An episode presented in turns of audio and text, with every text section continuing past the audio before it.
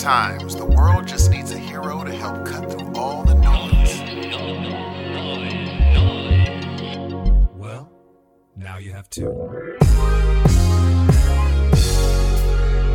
Good morning, good evening, and good afternoon, ladies and gentlemen. Welcome to episode number 55 of your Heroes of Noise. I'm only one half of this amazing duo. My name is Steve. At your service. My name is Dan Ramirez. I can tell you're feeling better today, Steve. Oh, dude. Dude. What's happening, everybody? Yep, 55 is upon us. We're almost there, Steve. We're halfway now. I know I'm doing some pretty intense maths right now, but uh, almost to 100. kind of weird thing today, guys. It's a kind of a role reversal from last week, except I have more energy, I think. But I, I'm the one getting sick this week, so it should be fun. Let's see what happens. Now, see, uh, you said you were at the gym and you couldn't even, like, your body is fighting something right now. You couldn't even really go your full 14 hours on the bike.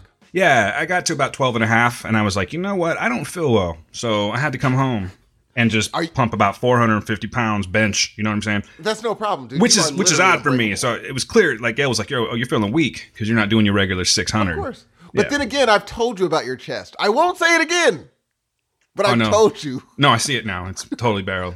I knew it, dude. I freaking knew you. I'm about ready to tie myself to a Saint Bernard's neck. Just go Are rescue really? somebody in the mountains. Hey, did you hear about that? Uh, that girl in the mountain or the dude in the mountains that str- uh, uh, put that mountain lion in a chokehold Yeah, and killed it, dude. Okay, I should laugh, one, but that's some that's some G shit right there. I don't think that that's the story, Dan. I don't. What do you mean? You think like it's it's a bunch of malarkey? Yes, dudes. There is something else to this story. I I wouldn't be surprised if at the hospital or at the vet clinic or wherever the crap they take this body, wildlife services, they're reading the story and they'll be like, yeah, along with the gunshots and the stab wounds, yes, he did choke it. Yes, that did happen technically, but he also stabbed and shot it. Cause it just does it. Or it was like a, oh, did we mention that this was a newborn mountain lion? Oh yeah, it was newborn. Something like that. This doesn't go together. I, I just think that there's something more to the story. I recently started walking the dogs in the park, man. We have this place called Woodward Park. Beautiful area in Fresno, and it's got a nice scenic area in the back, right? But we're kind of by the foothills. And I know on rare occasions, rare occasions, somehow a damn mountain lion will get down. It's very rare. I think it happened maybe twice in the last 10 years or something like that, but it happens. Yes. So now I'm kind of freaking out. Like, what happens if, like, I'm, because I have little dogs. You I don't want, I don't want to have to put a mountain lion in a chokehold and, like, squeeze it to the barrel chest. You know what I'm saying? Then I flex a pec. I could. With, You I- kill it. I- what I would try to do is to put it to sleep, you know, Yes. and then let it wake up, be like, what happened? And then just scurry off and do some other damage, you know, get a squirrel or something. But I'm afraid if I flex a pec, that it's Oh, going to break it. the neck of the lion. Yeah. There's no there's no question. Your peck are neck breakers. For sure. Peck breakers. Nice. I would actually love to see Dan versus Mountain Lion just to see what your reaction is. Do you freak out? Do you just calm down and back away? What is your move? That sounds like a. Patreon episode right there. Oh, dude. Would you folks Oh, pay dude. for that and see me fight a mountain lion? Shit, I'd pay I- for it. I would. To- well, the thing is, I would pay for all thirty seconds of that for sure. I would pay for the whole thirty seconds of that fight for sure. But I don't think you would yeah, need a new co-host, though. I think. Um, you know what? I think uh, the thing is, I would definitely let there be a, a latch on the cage to let you out, for sure. Next episode would be like, "Hey everybody, Yes. I'm the other half of Illinois." Dude, you, I don't believe. Do you really believe this story? I don't really have enough information to deny it. Shit, crazier shit has happened. You know, you hear those people that are like punching sharks in the nose. That makes sense. That doesn't mean the shark doesn't still kill it. Hey, there's some pretty badass people out there. It's possible he could have got it in a chokehold. What was the premise again? Like, what exactly happened? He got attacked in the mountains, Yeah.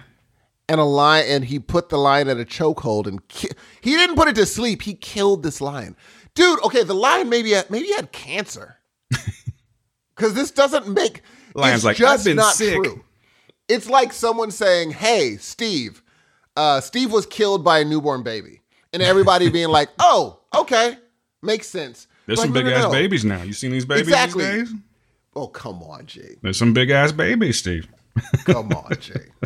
There's something more to this story. I'm going deeper. I'm going to go deeper and find out what the crap is going on with the story. See, this is why we have to do like a, an investigative reporting podcast. I've been having Totally. thoughts about this kind of stuff lately, man. I want to I want to do something else in, you know, with this, of course. Yeah, I- I, well, yeah, we should do an "I'm not buying it" segment. Like we oh, remember, we already said that we were gonna we were gonna. I'm not sleep, buying it. I like that. I like mm-hmm. that. Like we were gonna sleep at like with Ghost. I'm not buying Ghost. You are kind of. I don't buy Ghost at all. And I was like, I will. I'm not buying it. I will sleep at Alcatraz to prove it. When you say kind of, I'll say like if something happened to me personally, then I would be like that's some freaky shit. I've had some crazy things happen that I've talked about on the show. Yes. I'm not necessarily tying them to ghosts. It's just stuff I can't explain. But if a ghost popped up, oh yeah, I I think I would buy it. I think so. Well, I mean, but that doesn't count, Jay. That's just like saying I don't believe in aliens, but if an alien walked in my door, I would then believe. I'm like, well, dude, yeah. I do believe in aliens. Is that weird? No, things on another. They, we, they do believe. I mean, microorganisms definitely exist on another planet because there's water on another planet. Well, didn't they say they found some microorganisms on an asteroid not too long ago? Did they find microorganisms on said asteroid? we were talking about that, remember? Because we we kind of like we tied it to the Life movie. Did we? I think so. I don't think I'm making that up. You, I don't. I don't think so either. I just didn't know that they found microorganisms on this asteroid. Yeah, there's some shit out there. I don't know what it is, but For sure. Now, I would say aliens are much more likely, or beings from another planet, or organisms from another planet's surface are much more likely than, like, if a ghost. Like, here's what I'm gonna say. You can't say, I wouldn't say you, you believe in ghosts if you said, if I saw a ghost, I would then believe. Yeah, I'll tell you straight up that if someone was like, "I think this house is haunted," I'm like, "Bullshit." Show Okay, me. Okay, so you don't believe in ghosts. I, don't I would say show me is what it Okay. is. I I don't believe in them enough where I would go to the most haunted place and stay for sure. Not even thinking about it because I'm not buying it. Hey, Now- you guys, you're, you're listening to. I'm sorry, Steve, but you guys are listening to something happening right now. This is how we come up with things, and I'm thinking, Steve, that they might be listening to a like the makings of a future segment because I'm really loving the title of "I'm not buying it." Yeah, I'm not. Bu- that is a good title, isn't it? Mm-hmm. I'm Steve Hudson, and this is "I'm not buying it." I like it. Totally. Yeah. yeah okay. it- which will be it's coming. Which will totally throw off the dude that strangled a lion. I'd be interviewing him, and I'd be like, "Hold on, let me intro this. This is Steve Hudson, and I'm not buying it." All right, back to you. He'd be like, "Wait a minute, what the crap am I in for?" I'd be like, "Yeah, I don't believe you did it. I don't believe you choked a lion out. What is going on here, sir? What happened? for real? What happened? For real? Real? What happened? Did you shoot it? Did you stab it? Was it cancerous? Did it have a leg? Two legs? Was something wrong? Was it a person in a lion's schmuck because you didn't kill a lion? you don't. You don't like to ad lib. Can we try something? Go for it. All right. All right. Just this is this is what we're gonna do. All right. This is the segment. We're going to do a sneak preview of what I think it'll sound like. Here we go. Okay. Go ahead, Steve. This is Steve, and I'm not buying it. I like it. you know what really grinds my gears? You know what grinds my gears? When I eat my oatmeal and can't go to the park afterwards. oh my god, you're bringing up old shit. You, you, you're right. Me, the old shit. I'm gonna have to agree with Steve on something. So, people that have been around for a while, Steve was making fun of me a while back. He says I sound old when I say like, because I had some oatmeal one day, right? And I said, now I did not say this. I, I'm gonna say that I did not say what Steve said. I said because he said I said I was having my oatmeal. I did not say that. I said I was eating oatmeal, but I was at work the other day and there was this uh, elderly woman talking, and she started listing the things that she was having for breakfast and So throughout the day, you know. And she and of course Steve, she had her oatmeal and she had her uh, her Mueslix, her grape nuts, and I'm like, Hilarious. and I'm like, oh my god, Steve's right. So I'm told sorry. you, Gene. I told you. It's so funny when I heard you be like, "Yeah, I had to have my oatmeal." And you know what though? You do something that I've noticed. You actually sparked my my brain. I didn't realize a lot of people talk like you. As in what? Describing their food? No, here's what you do. Okay, so say you're telling I'm me how all to cook ears. something. Mm-hmm. This is and it's it's not just you. It's the world. Well, the world over forty. So I'm probably gonna start doing it. And so, um, what you like? Say you're telling me how to cook something, and you'll be like, okay, so you have your onions, you have your peas, and you have your beans. And I'm like, why is it always your this? And I was like, that's so interesting to say. I go over a friend's house to see his new place. Him and his wife. I don't think I do this, by the way, but go ahead. You do- you go totally on. do, I've dude. never Well- given you any any cooking. No, no, no. But you do say you have, you know, you have your this, you have your that. And so I go to my friend's house. I was like, oh, how do you make your tortilla soup? And he's like, well, obviously you have your beans, I'm glad you asked. you have your cheese, you have your your your you have your your your onions. And I was like, oh my god. Now, personally, I this. use a salt substitute because of my high blood pressure. So we'll substitute that. Now you have your, your salt substitute and your garlic. Gee, all y'all do the your thing. Okay, you obviously have your beans. You have your, and I think y'all, I think it's one of those things where, like, even if I say, hey, how does a car work? Mm-hmm. They'll be like, well, you have your spark plugs, you have your battery. I'm like, wow. You It's have like your ignition thing. coils. I wonder why that is. I don't think I do that, man. I don't think I've ever done it on this show. And I don't think. I've ever had a conversation with you where I have to be like, okay, let's list the things. Let's list the items. Let's itemize. I You bet have- you when you when you told me how to make that drink, you'd be like, you get your honey. And you get your, I guarantee it. No, No. question, dude. Oh, Dan, I guarantee. You're well, so you have full your of crap. you you know you have your uh, apple cider vinegar, you have your honey, and you just mix those two. I for sure. Steve, do you have a pen? Jot it down. Are you Oh, writing that it? is so funny. For sure. I I think I, I wonder why people do that. It's a very interesting thing. It's like, like, you think it just thing. kicks in at age 41 or something like that? I'm going to be listening to you now and I'm going to analyze everything you say because the moment I hear you say, "Oh yeah, you know, you know, let's let's talk science fiction." You know, you Yes, you've, you've got yes. your Star Wars. Oh, maybe Oh, I, I would do. never say that. maybe I, I would do. never say that. You've got your Star Trek. maybe I do. You would for sure. I think I might. Oh shit, That's I'm getting old. It's a very interesting way of talking that I just was like sitting there. That's okay, ladies and gentlemen. When you live alone and you have a lot of time to think about random crap, this is the stuff that goes through your mind when there's nobody around. Your mind is fascinating. It's given us hours of gold. Um, you have your gold. You have your gold. you have your frankincense. your platinum. That is so funny. Well, I don't know why I threw frankincense in there. That doesn't make any sense whatsoever. I think I was going biblical there for a second. You did good. Look at you knowing all the Bible stuff. It was in the, the, the Jesus of Nazareth, Steve. Look at you, It was G. the three kings, the three wise men. They came on the camels, and you've got your your, your first wise man, you got and your he goes first in. one. You've got your Mary and your Joseph, and you got your baby Jesus. You know the wise men you- go into the main. You got your manger, Steve, with your donkey and your little drummer boy. They go Oh. in. They live the frankincense, the myrrh, and uh, what's the third one, Steve? Uh, that is it. Uh, wait, um, frankincense myrrh, gold, frankincense and myrrh. Maybe it is gold, frankincense, and myrrh. It is. I think that's what it is. They were nice gentlemen. You for sure are going to talk like that from now on. Welcome now to Heroes of. Noise. Welcome to your episode fifty-five. You've got your episode 55 with your Steve Hudson and your Dan Ramirez. Let's everybody have a nice little conversation. That's funny. I like that. I like that a lot. I don't know where that accent or that voice comes up, but that's I what, know. it, I that's what it I can't do the voice as good as you. That's what it was. I don't know. Steve, But guess what? Yes. Go. Valentine's Day is tomorrow. Oh Lord. That puts us on February 13th, 19. Oh my God. Yeah, 19. really? Nineteen. 2019 is what I no, was going for. please go forward. 1943. I'll never forget it. There What I was, do- Steve. What are you doing for your uh, wonderful wife?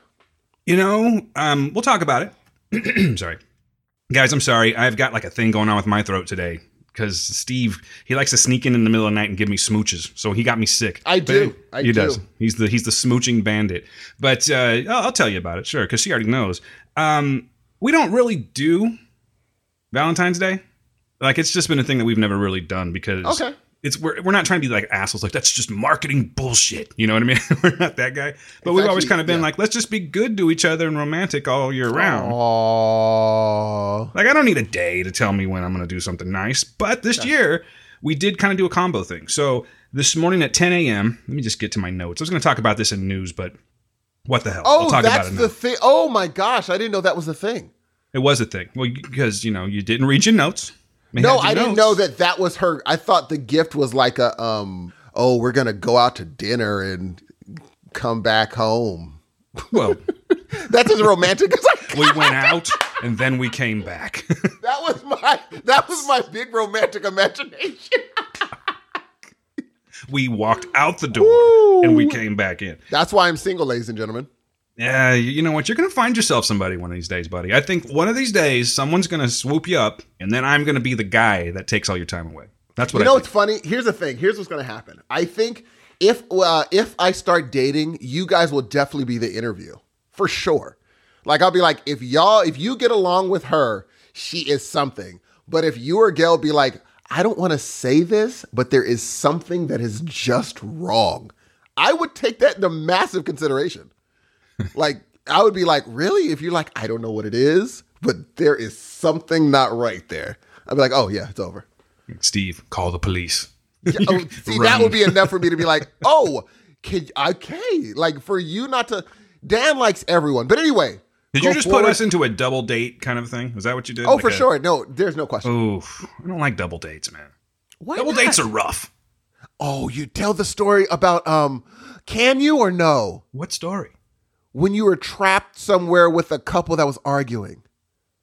Oh. Can you tell that story, or is it too close and people would know who you're talking about? You know, there's been several of them. No, it's it's more of a. I don't think I actually told you a story. It was more of just like an example. No, there was one story, one thing you. Well, no, like when we were younger. This might not be it, but I remember when we were younger, we used to go to Lollapalooza, right? We went to the Lollapalooza. Yeah, you had you your got your Jane's Addiction and your, yeah. your Primus and your Beastie Boys, your Red Hot Chili Peppers, and so on, etc. but uh, no, like we were younger, man, and we would all not not even all of us had jobs yet, so we would. I don't know. I don't think you ever did this. We would all just rent like two rooms and just pack into these two rooms. Sometimes it was one room, stinky, stinky ass room. But by the time the night was over, you know, we had a pretty good time. And then we'd go to the show. Yeah. But one time, a friend of mine brought this. Like she was the the variable. Like we all knew each other, and then he brought her, and it was that thing where your your boy, who's always like the life of the party, is now like just they're just whispering all the time to each other, Oh, and they're like off by themselves. And are you okay? And then when the one wouldn't, the girl, the woman wouldn't. She was a girl, Steve. She wouldn't say anything, and then you know your boy, who's like he just radiates confidence, is now going like, what, what, you know that kind of shit. Have you ever Oh, been in that? dude, oh no, god, it's disgusting. no, no, no, Maybe no, wanna, maybe want to vomit. But No. uh, yeah, and then then they, of course they would spend the rest of the time. Uh, we're gonna go for a walk, guys, because she's too shy to fucking socialize with us, right? And and just so why bring her? You know what i mean? It wasn't really a story i think that i told you but th- that is one example of what i'm talking about. Yes. bring someone if you're gonna go to a kids listen to me if you still do these kind of things maybe you're going to your coachellas you know your your, your electric daisy carnivals and things like that where you're taking you know you could take your ecstasy or your molly. You um you, well, maybe you do want to have a group situation if you're taking the ecstasy and molly if you know what i'm saying steve You know, Thank you There very it is. much. There it Thank you. is. Thank you. Thank you. No, but hey, like guys, if you're gonna go stay in a room together and, and, and be like a, a group of people in a, in participating in a particular event, make sure everybody's on board.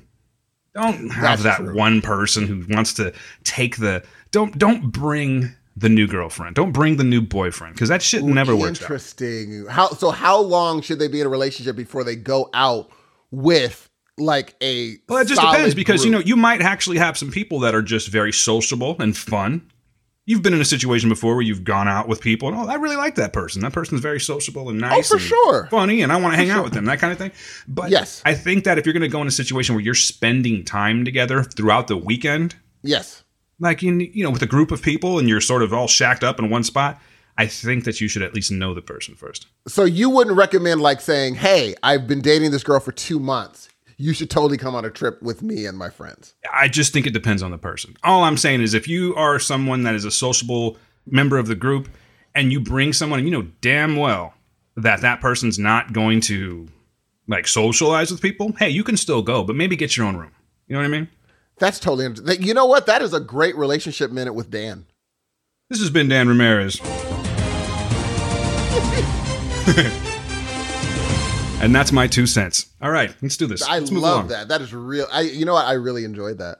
But you were gonna anyway. I interrupted you. You were Yeah. gonna tell me what you were gonna So do with rude. the wonderful uh, queen of the house. Like we're not going to do anything for Valentine's Day. I actually have to work that evening. We'll probably go out, you know, during the day, maybe catch a show, a little something like that. But I got to go to work that night. So what I did was today, and maybe this isn't romantic to you guys, but this is you got to understand these are just little tokens, and then we're going to use them later. I bought tickets because the Coheed and Cambria tour with Mastodon is going to be in San Francisco on June 25th at the Masonic Theater. Oh, and wow. we're yeah, so we're gonna go. And I think because her birthday's on June 24th, shows on June 25th, we're gonna make a couple days out of it That's in awesome. San Francisco. That's what Come we're gonna on.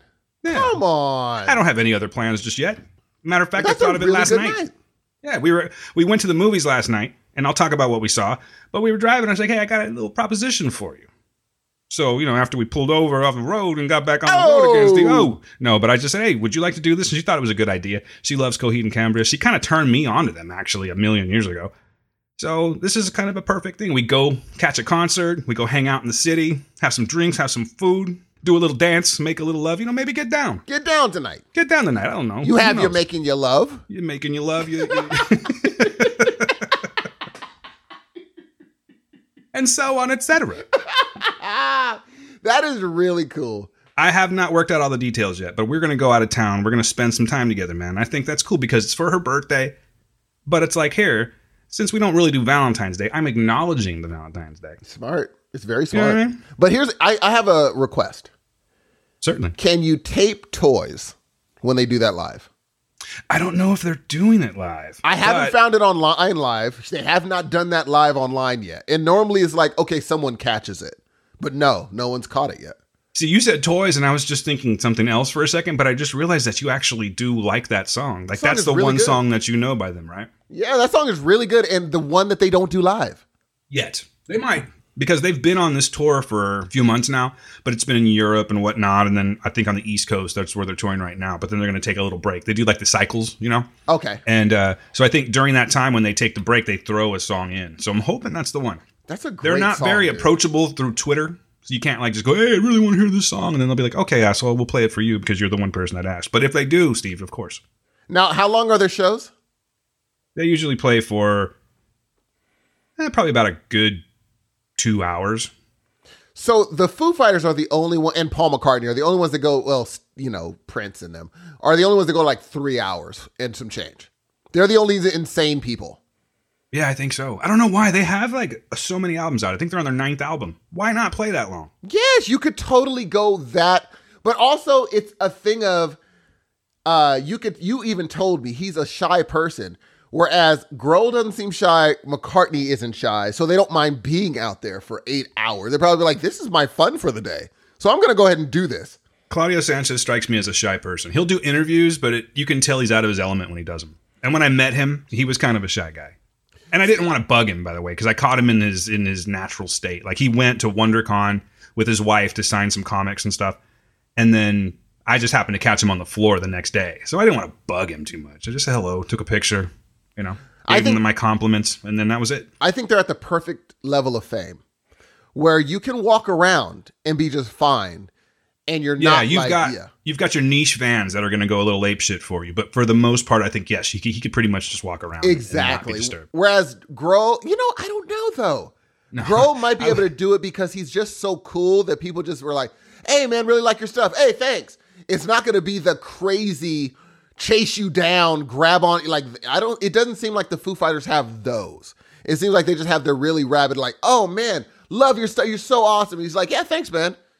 Thanks, appreciate it." Yeah, no, I'm sure they have. I'm sure he's got because you know you've got Nirvana, you've got your Nirvana. oh Yes, God, I now I'm told doing it. dude. I You, told- got- you have it in my head now. That was a weird hypnosis thing you did. But no, I'm just saying, you know, you have Nirvana Mm-hmm. to that those fans too, plus the Foo Fighter fans. I think people would be would mob him. Well, they, I really think I've seen pictures of it. Like the one dude put a picture out on Twitter where he was at uh, uh, the art supply shop, and like nobody was bothering him.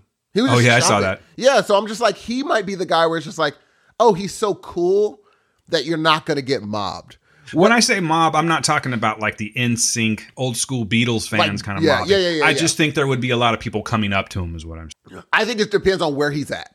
Like depending on where he is, like if he's in if he's at like uh shoot. I don't know, some random Hollywood place, he might not. Here's the other thing too. Foo Fighters are an older band. They have older fans. Yes, yes, they've got some younger fans, but I, I think the younger fans are he's old to them. You know what I'm saying? So like the, so true, the people dude. that grew up with the band, they're more mature, so they're they're less likely to do that. So I'm rethinking my theory on this here. So maybe he wouldn't get mobbed. But I will tell you one thing, I'm going to make a confession. If I ever come face to face with Dave Grohl, I am going to do what I can. I'm not going to act crazy, do a Mentos commercial to like, you know, meet the guy. But if I meet him and sit down and have a conversation with him, it's going to be incredibly hard for me not to totally fan out and lose my shit. Oh, for sure. That's probably the only celebrity that I could say that about. But I have so much respect for that guy. Just There's- everything that he's done, all the different projects he's been in, and just that he seems like a really, really nice guy. I think I would lose my shit. For me it would be more of a uh he would be one of those where i would i'd, I'd have specific questions i'd want to ask him it would be like a um a musician's interview because it's more i respect him as a musician I hear you, and, and make no mistake, I could do that part. But I'm saying like afterwards, or maybe just on the inside, I would have to be like, okay, calm down. You know what I mean? like keep your oh cool. for sure because I mean, I've done interviews, even in the interviews that we've done on the show and then the, on uh, the Word as well. I get nervous before I do those things because it's Oh, not just me sitting yeah. here talking to Steve; it's me talking to people that have been in movies and whatnot. And I don't know what it is. I mean, they are they're all just regular people. Just they just happen to do something much cooler than what I do for a living. But I always have to kind of calm myself down a little bit. I don't know why that is. Um i think it's a normal thing. I know i'd be like if i was interviewing stevie or paul mccartney or even dave grohl i would say okay chill out and just be you. Like they've heard the show and they know who they're talking to. If you change it up they're to be like this isn't the guy that we were listening to. This is weird. They're like okay i imagine they know what they're getting. So just be that. You know what i'm saying? I probably wouldn't write notes. I probably would just go like i know your stuff well enough that i could just like for dave grohl i wouldn't need notes i'd be like okay i know well enough where I could just go off the top of the head and wonder, how did you write this song? How did you write this song? What studio did you do it in? What stuff did you use? How did you do this guitar riff? And that's enough for an hour and a half, going deep into every single thing. Because, You and I know what I think? What's that? I think that you're kind of full of it. Like if you had a chance to meet, they're obviously dead now, but if you had a chance to meet Prince or Michael Jackson, I don't think, Oh. and, and and I'm going to throw Stevie into the mix. I don't think you'd keep it together as well. You'd be able to keep it together because you just have that gift of gab. But I and I know you are also a unique individual that doesn't always just show all of his cards. Yes. But I think you would lose it.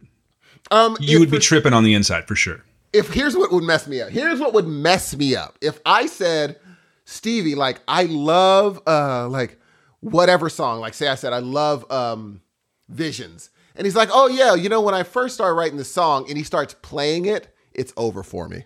That's when things change. Where he's like, "I did this chord," and he starts singing it for me. You would have to take over. you would immediately have to take the reins and be like, "Oh, he's not doing well over there." For sure, he's not doing well over there. And if it's in person, oh, dude, yeah, stuff like that.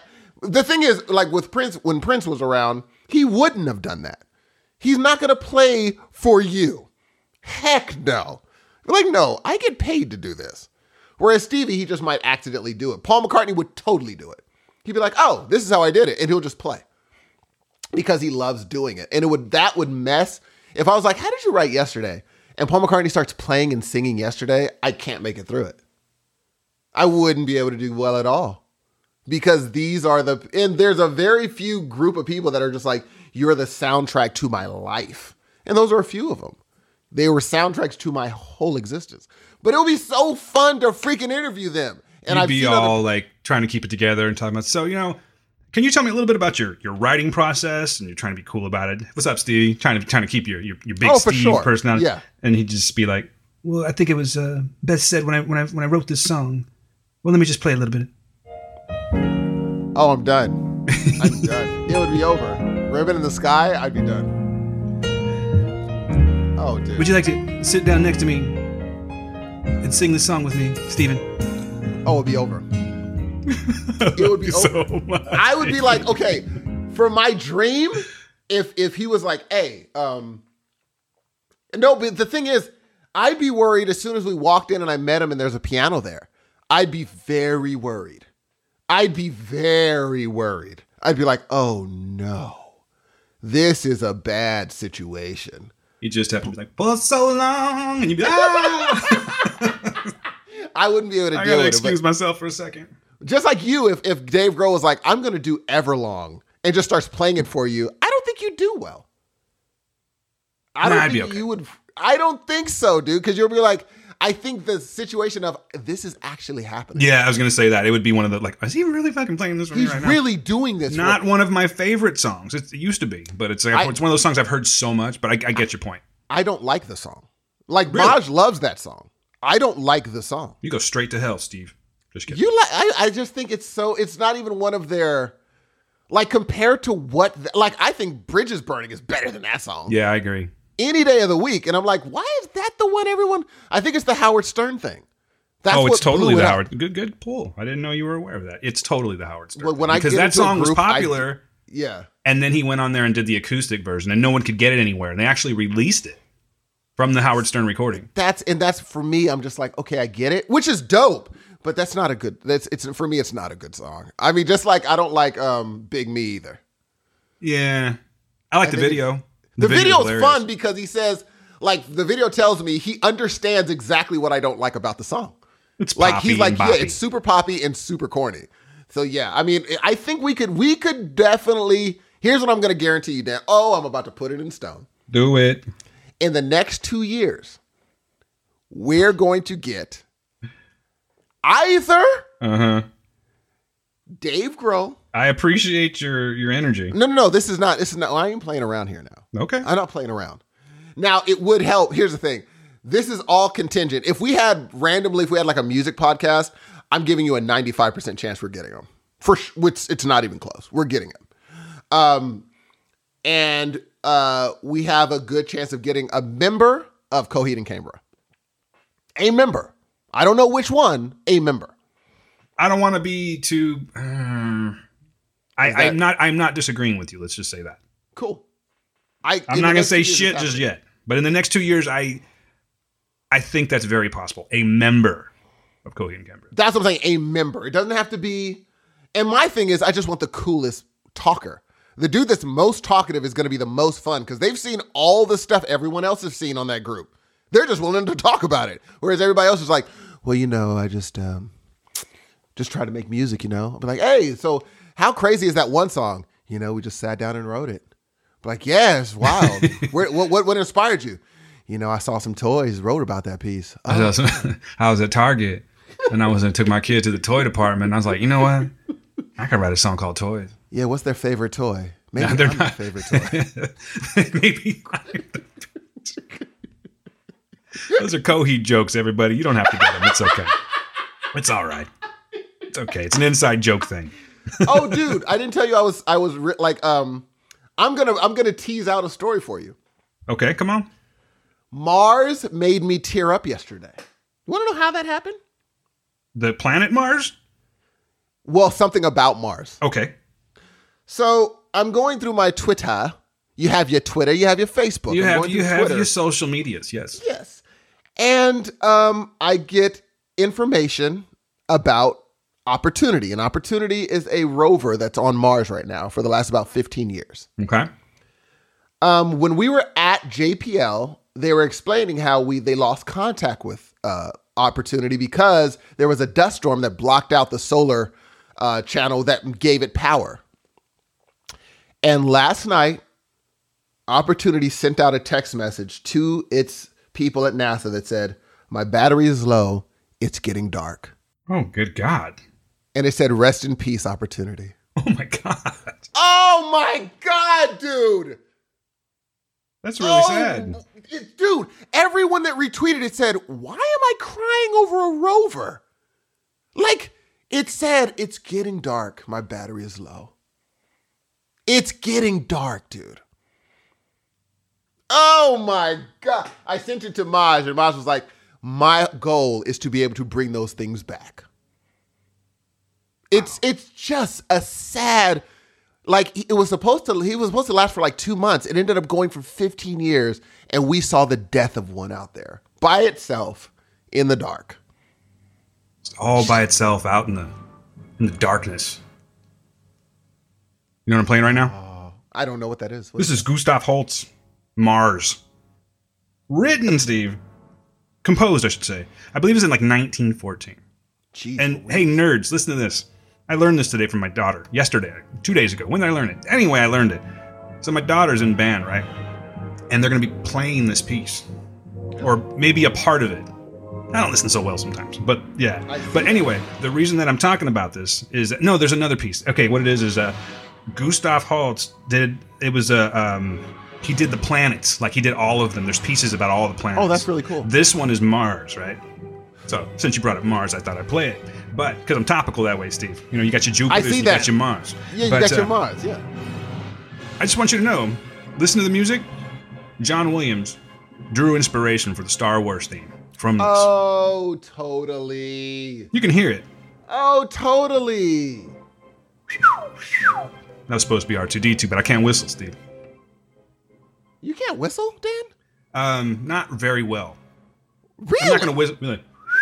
I mean, I guess I can. That's but, a good whistle. That's a quality whistle, dude. And I can do the. You know what I mean? Sorry, guys. Oh, that's that not fucked bad, your ears all up. But yeah, I'm just yeah, saying. that's not bad. Yeah, I'm okay, but I'm not one of those. Like I can't whistle ditties. I mean, I don't think people whistle ditties anymore. Like, I don't. If people, if someone was walking down the street whistling, I would be like, now that is something you do not see every day. Like, if they're just like, uh, if they're whistling like sunshine, lollipops my eyes, such. I was like, what is going on? I'd be like, what day are you having? Let me hold on. Time out. What is going on with you? Someone just got laid. Dude, oh gee, that's what. Here, let me tell you something. When I find, you know, you have your women, you have your girlfriends, you have your. When I find one, I am probably gonna be whistling Dixie too. You have your friends, you have your lovers. I'm gonna be whistling Dixie, dude. I that's a for sure thing. Unless you and uh, Gail are like something's wrong. Um, I think she's a something, whatever. I, I that would worry me. That sounds kind of. that, it's gonna be whistling, whistling Dixie like a mug. Steve just got laid. Picture Steve just walking down the street. hey, look at Steve. Look at that guy. He just got. I laid. know, like swinging around poles, and all of a sudden the like random woman I I grab hands with knows my dance too, and we dance together. Just waving at the. waving at the mailman. yeah, There's a milkman on a smiling. porch. They don't even have those anymore, but there he is. Hey, Steve. You know, let me tell you how old I am, Dan. I remember the milkman. Me too. Oh, okay. Well, I don't feel so bad then. Never mind. Well, I'm older than you, so that would make more sense, right? yeah, but I didn't think they had milk people in Fresno. Yeah, yeah, yeah. Oh, where was your milkman? In the LA area? And yeah, in Long Beach, yeah. Long Beach milkman. That's not a bad Yeah. gig. I It's think that would be a very nice gig. Um, I I mean, think about it. You, you, because it's coastal, so you can just drive Oh, totally, huh? all the beach houses and stuff delivering milk. Is there a reason they didn't just have milk at the supermarket? No, they had milk at the supermarket. So I remember going. delivering then. I remember we used to go to the dairy and get bottled like milk in the glass bottles. wow. Yeah, but that was more of like a hey kids, let's go to the dairy to get milk in the glass bottles kind of thing because they had the good chocolate milk. Oh, chocolate milk. Chocolate milk was something else. So why would they pick a random thing you can get at a market to deliver to people? Uh, I don't know, but it was kind of impressive, right? I mean, like there's a certain allure to it, wouldn't you say? Can you because thi- picture the milkman right now? He's got the white suit on with the white hat. Morning, Mrs. Smith. You know, there's just something about it. I don't know. I, I kind of wish they'd bring him back. It's adorable, but it's a pointless.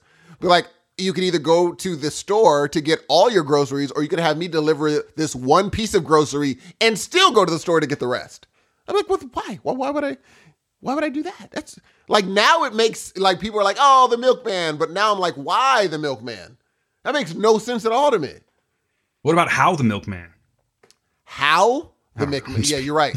And why? Well, no, I already said why. What the milkman? What the milkman? When? Who? Who the milkman? Eventually, we'll get to our show. We'll get Hey, there why? Why was it that the milkman was always the one that was sleeping with the mom? because he was always there. Regular stops. Yeah, but so was the. Could have been the mailman. Yeah, they never say the mailman. guy. They say the milkman, or do they say the mailman? He's Could have been the traveling mailman. salesman. Oh, could have been the traveling salesman. Could have been.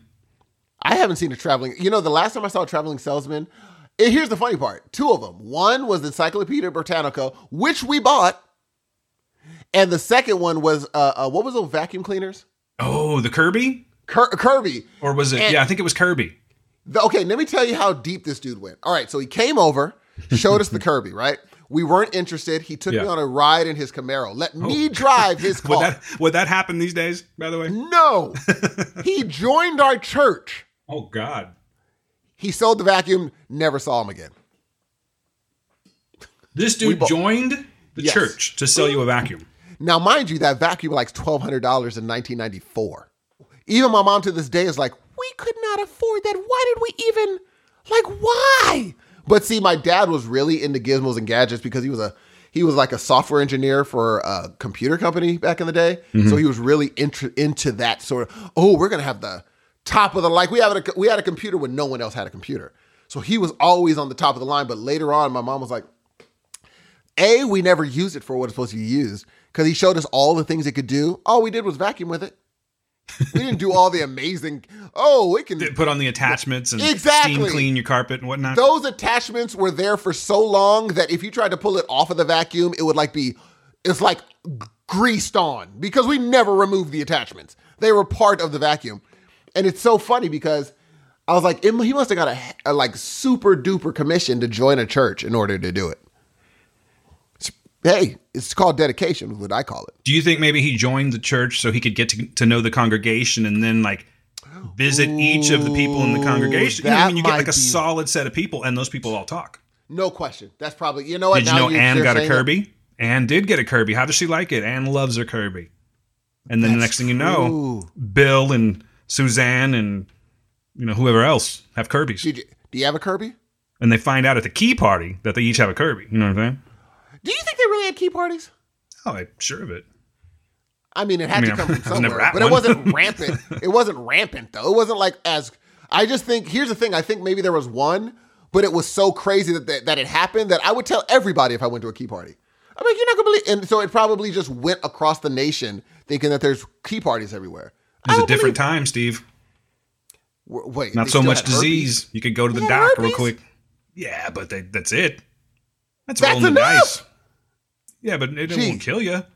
And they were a little less educated about it too. I'm not. I'm not support. Trust me, I'm not supporting it. and no offense to y'all if you happen to have that particular thing. I'm just saying. Well, they said what did they say? Like seventy percent of America has it. why you got to bring the show down, Steve? It's With not your- a bringing the show your- down. with your bad statistics. But like it messes me up because I remember how many drinks I shared with people. And I'm like, yo, they were just sharing drinks when I was a kid. Hey, taste some of my soda. But it's the different types of virus, though, right? The different strains or whatever. I, I'm almost sure I shared a drink with someone with a cold sore. I'm almost sure of it. but you don't have one. True, but I'm saying we were not like no one in You our were rolling the dice. Yes, and our teachers didn't be like, "Hey, Steve, homie with the cold sore, you might want to get a different drink." No one, none of my teachers told me that. They're just like, "Yeah, share amongst yourselves." You know what I couldn't do? This is a little bit different thing. Uh, let me ask you a question. You drink milk? I can't drink milk. No, Oh, that's right. You're lactose. Okay, let's just say you did, but you you did at one point. I did, and yeah, till one day, yeah. Okay, so would you allow someone to drink off of your milk? Dude, I wouldn't let people drink off. Oh, you mean like, and then I drink it again, or Yeah. do they to keep it? No, like, hey, you want to sip on my milk? I wouldn't let people drink off of anything though. Nothing. Well, like one time I let a kid sip off my milk. I remember this, and I've never done it since. So the kid sips off the milk, right?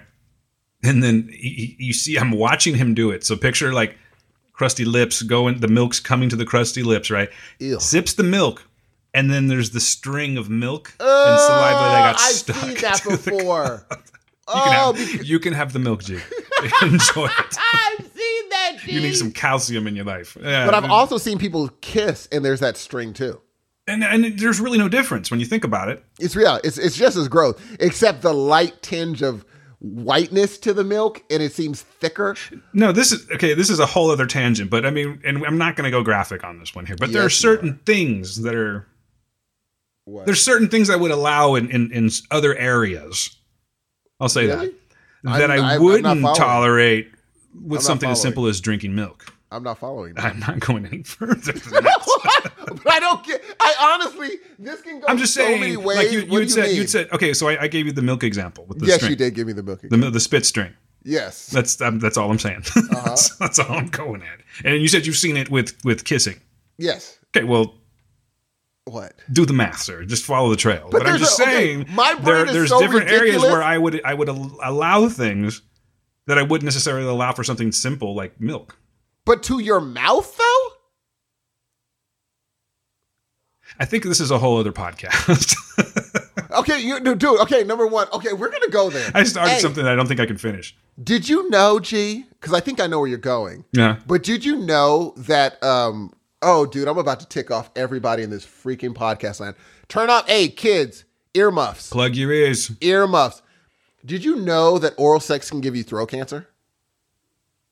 How did you get from what I was saying, Steve, to that? Shame on you. Gee, yes. how crazy is that? Yeah, no, yeah. Um, who was it that wasn't it Michael Douglas? Yes, Yeah, that's what you were worth thinking, right? it. Yes. Catherine Zeta? Here's my thing, dude. I knew there was something wrong with it. I knew it. We shouldn't be doing this. Are you drawing a line in the sand, sir? Huh? Hey, ladies, Yes, listen up. I knew, I knew we shouldn't have been doing that. I'm like, this doesn't seem right, yo. This does not seem right. So that's your policy? That's what I'm, that's what I'm asking. I'm asking you to tell me, Stephen, and all these lovely people out there. Is that where I'm, you stand? I'm never doing it again, G. Ever. Really? Ever? Heck no. Throat cancer, B. Hmm. Okay. Throat cancer, bruh. All right. I'm more like the final frontier. Oh, dude. I'll boldly go where no man has gone before. See, here's the thing. When I'm like, if my friend gets throat cancer and I'm at the hospital, Yeah, I'm uh-huh. gonna be looking at his wife, being like, "Are you happy? are I mean, like, are you pumped now? Was it worth it? Good job." 18 months from now, it's going to be like, Welcome to Heroes of Noise. My name is Dan. Don't ask. Go back to episode 55 and take just our tell- warning. I'm telling you, G. I, I I knew something was wrong. Something told me this is not a thing. Hey. we have created this. Thing. if you work as an x ray technologist, you run the chance of getting leukemia or cancer. I bet you the chances are lower than that. But there are a lot of x ray technologists. True. I'm just saying. But I'm saying I bet you the the likelihood is less than doing that and getting it. Guaranteed. Well, I, I mean, uh, you got to be careful. You can't just be. What? I mean, what's What? great about this is for me, it's all like factors of things that I can't really. I don't have to deal with that. You know what I'm saying? As a married man, I don't have to deal with that. That's what I'm saying. But I think even with Now, one person, I think in one person, I think you could get it even if it's just one person you're with. Because I'm creating science right now. You're creating science. So you're saying you're saying it's it's simply the act. That's it. It's not any kind of No. physiological variables or anything like that. It's just the act. Yes. So like if you cross your eyes, you'll go you'll go cross-eyed. You'll stay cross-eyed. Bingo. if you masturbate, you'll go blind. Got it. Dr. Steve. Instead of me going off the top of the dome, I know Shannon was a college teacher, so she probably is versed in all things in the world. she will law. correct me. I'm Well- pretty sure it's law. Okay, law has something to do with the laws of medical uh, situations. She knows the laws of gravity. Well, I wouldn't know, Steve, because you know, I mean, I've known her for like 35 years, and uh, she only writes you. So, I mean, you're gonna have to ask her. Oh my god. Okay, well, Shannon, I'm asking you personally. Yeah. Does this sound crazy? You know, like, like I get, I get, I get messages on Facebook like, "Hey, hey, Dan, uh, how you doing?" I'm doing like, "Hey, I'm doing all right, doing good. Nice to hear from you." And she's like, "Oh yeah, well here, this is for Steve." Bye. So, okay. So I'm just saying, you know, Here's what I'm saying. 35 Shannon, years. If this isn't sounding crazy, would would you I will be happy if you're still teaching at college. I will be happy to give a seminar about this in front of your college students. No charge. I will tell them the dangers that they face doing this act in the future if I'm correct. I'm sure you'll correct me if I'm not. But I'm standing firm on this. I have a feeling we have been doing something that we ought not. so you're going to give a health seminar, Yes. lecture, Mm-hmm. In a law form. Um, they don't know this stuff. They need to. okay. The brothers and the sisters Mm-hmm. all need to know what you. I wonder if it's just a man. If only you had a platform where you could just spread it out to people. I see what you did there. um, here's what I'll say. I need to look into this more because what if it's more likely to happen in a dude's throat? See, there's a lot of variables here, Dan. I mean, I could literally just right now if I wanted to, which I'm not, because we're we eventually got to get back to doing the show. But and I'm having fun by the way. Like I could just talk about this shit all day and not do a show. I'll be honest with you, because it's been a while. But I could go on Google right now and we could figure it out. But I'm not gonna. No, we're no because we're spitballing. We don't want Google to mess up our facts. Yeah, because everything on the internet's true. First of all, Exactly. so I could find this out very quickly. Here's what I'm gonna ask you: What's more likely, what I'm saying, or a guy strangling a freaking mountain lion by himself? Totally what I'm saying. What would happen first, or what is more likely to happen? What is more likely to be true? That this gives you cancer or the mountain lion story? I think it's more of a you can get. It's possible to. It's it, that's what I'm saying. It's like if you impossible if that he you, strangled a You know, if you eat a piece of bad chicken, you might get sick. but you could eat another piece of chicken and be That's just not fine. true. That's not true, Dan. Pardon the eating pun. I'm just saying. But here's the thing. here's the thing. That's like saying, okay, here's the thing. It's the equivalent of saying all these animals have E. coli. If you eat one of the animals, you might not get sick. But just know they all have this. Life's a gamble. Is That's it, what I man? said. That's what I'm Is saying. it worth it? Is it worth it though? I don't have to deal with these things. Let me work it. Put your thing down, switch it, and reverse it. I'm just. well, you you you you better. That's all I'm saying, All right, we're and. I think you understand where. I'm coming from. That was fun though, right? It was fun. It was fun, All right, cool. guys. What do you think about this? Do you think you? uh, You know what? Never mind. No, no. in, Ask the question. Dan. Oh, no, do you think- asked the question because I'm not even sure what I'm asking Okay. here. Do you? Okay, I'll ask this. Okay. Now, according to, I want to make sure that I'm understanding you correctly. Do- You're saying that it's simply the act that will cause cancer, not Mm-hmm. the the the chance of it. Like you think it's just simply like looking at the sun will make you go blind. I think yes. I think if you do it, you are risking your throat. Yes. Okay, so that's different. Mm-hmm. And this is with multiple people or the same person. So, in other words, let's just say you have two uh, clean subjects. Okay, you being one of Mm-hmm. them. You- Are you saying repetitious activity with that same clean person will eventually cause this to happen, or are you saying multiple partners and everything will, will allow it to happen? Cause it. To I will say, I will say, depending on the person, I think, and I'm gonna read this more because I love just spitballing. I think it depends. I think there will be perhaps people that. Uh, I here's what I'd say. Being that I can't do like tests, I know would what I'm say saying, the- by the way. I'm just making sure I know what you're saying. I'm saying the act in itself Mm-hmm. increases your likelihood of getting throat cancer. Okay, that's why I asked a couple of times. It's not just the act itself. Like again, if you have two clean subjects and doing this every day, like it won't happen. Is what I'm getting at. I'm getting at your like if you have two clean subjects Yes. and then you have me aside and say those both of those total healthy subjects mm-hmm. are performing this act Right. their likelihood of getting throat cancer increases more than mine they're now more likely to have throat cancer than i would Well, you know I don't it's, do it. It's it's it's HPV, right? That's Okay. what's that's what's And causing it. I Yes, believe- I'm not. okay. I'm not. Everyone in the, and their mom has it. I'm just oh, saying. oh jesus do they Yeah, I've talked to everybody. No, I'm just saying. And their mother, huh? I just got off the phone. Yeah. No, I'm just saying that's the variable as far as as far as I know. And That's what you- it is. But I'm saying you don't know you're just pretty much rolling the dice Right, that, and I agree with you 100 percent on that. That's but what on but. I, but I thought you were saying if it's just you have two people that are clean subjects and you just com- repeatedly do that act, that eventually it's going to happen. You're increasing your chances of it. I thought that's what you were saying. That's not. no i'm saying i'm saying if say you have a healthy guy two healthy men yes. they perform these acts i'm healthy Mm-hmm. I like that you don't. went with that. I like it. You're a free spirit.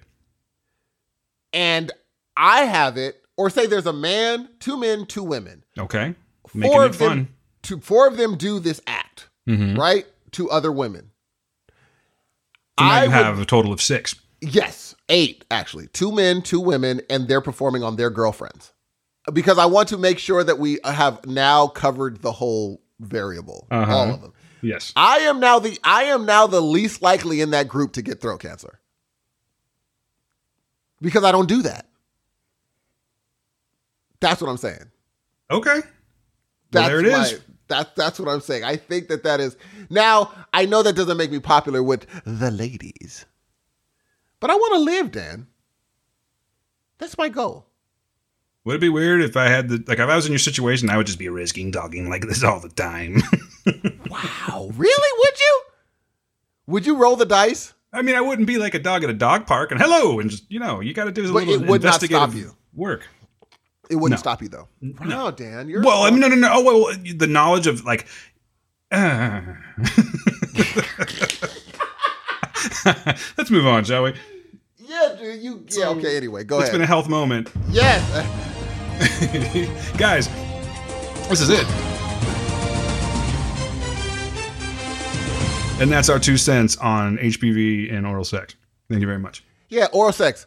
Not buying it. That's my. I'm not buying it.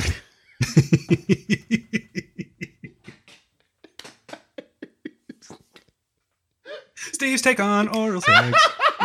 You're not buying it. That's that's gonna be my first segment. Instead of ghosts, I'm going there, and then it's all downhill from that. Da-da-da, da-da-da.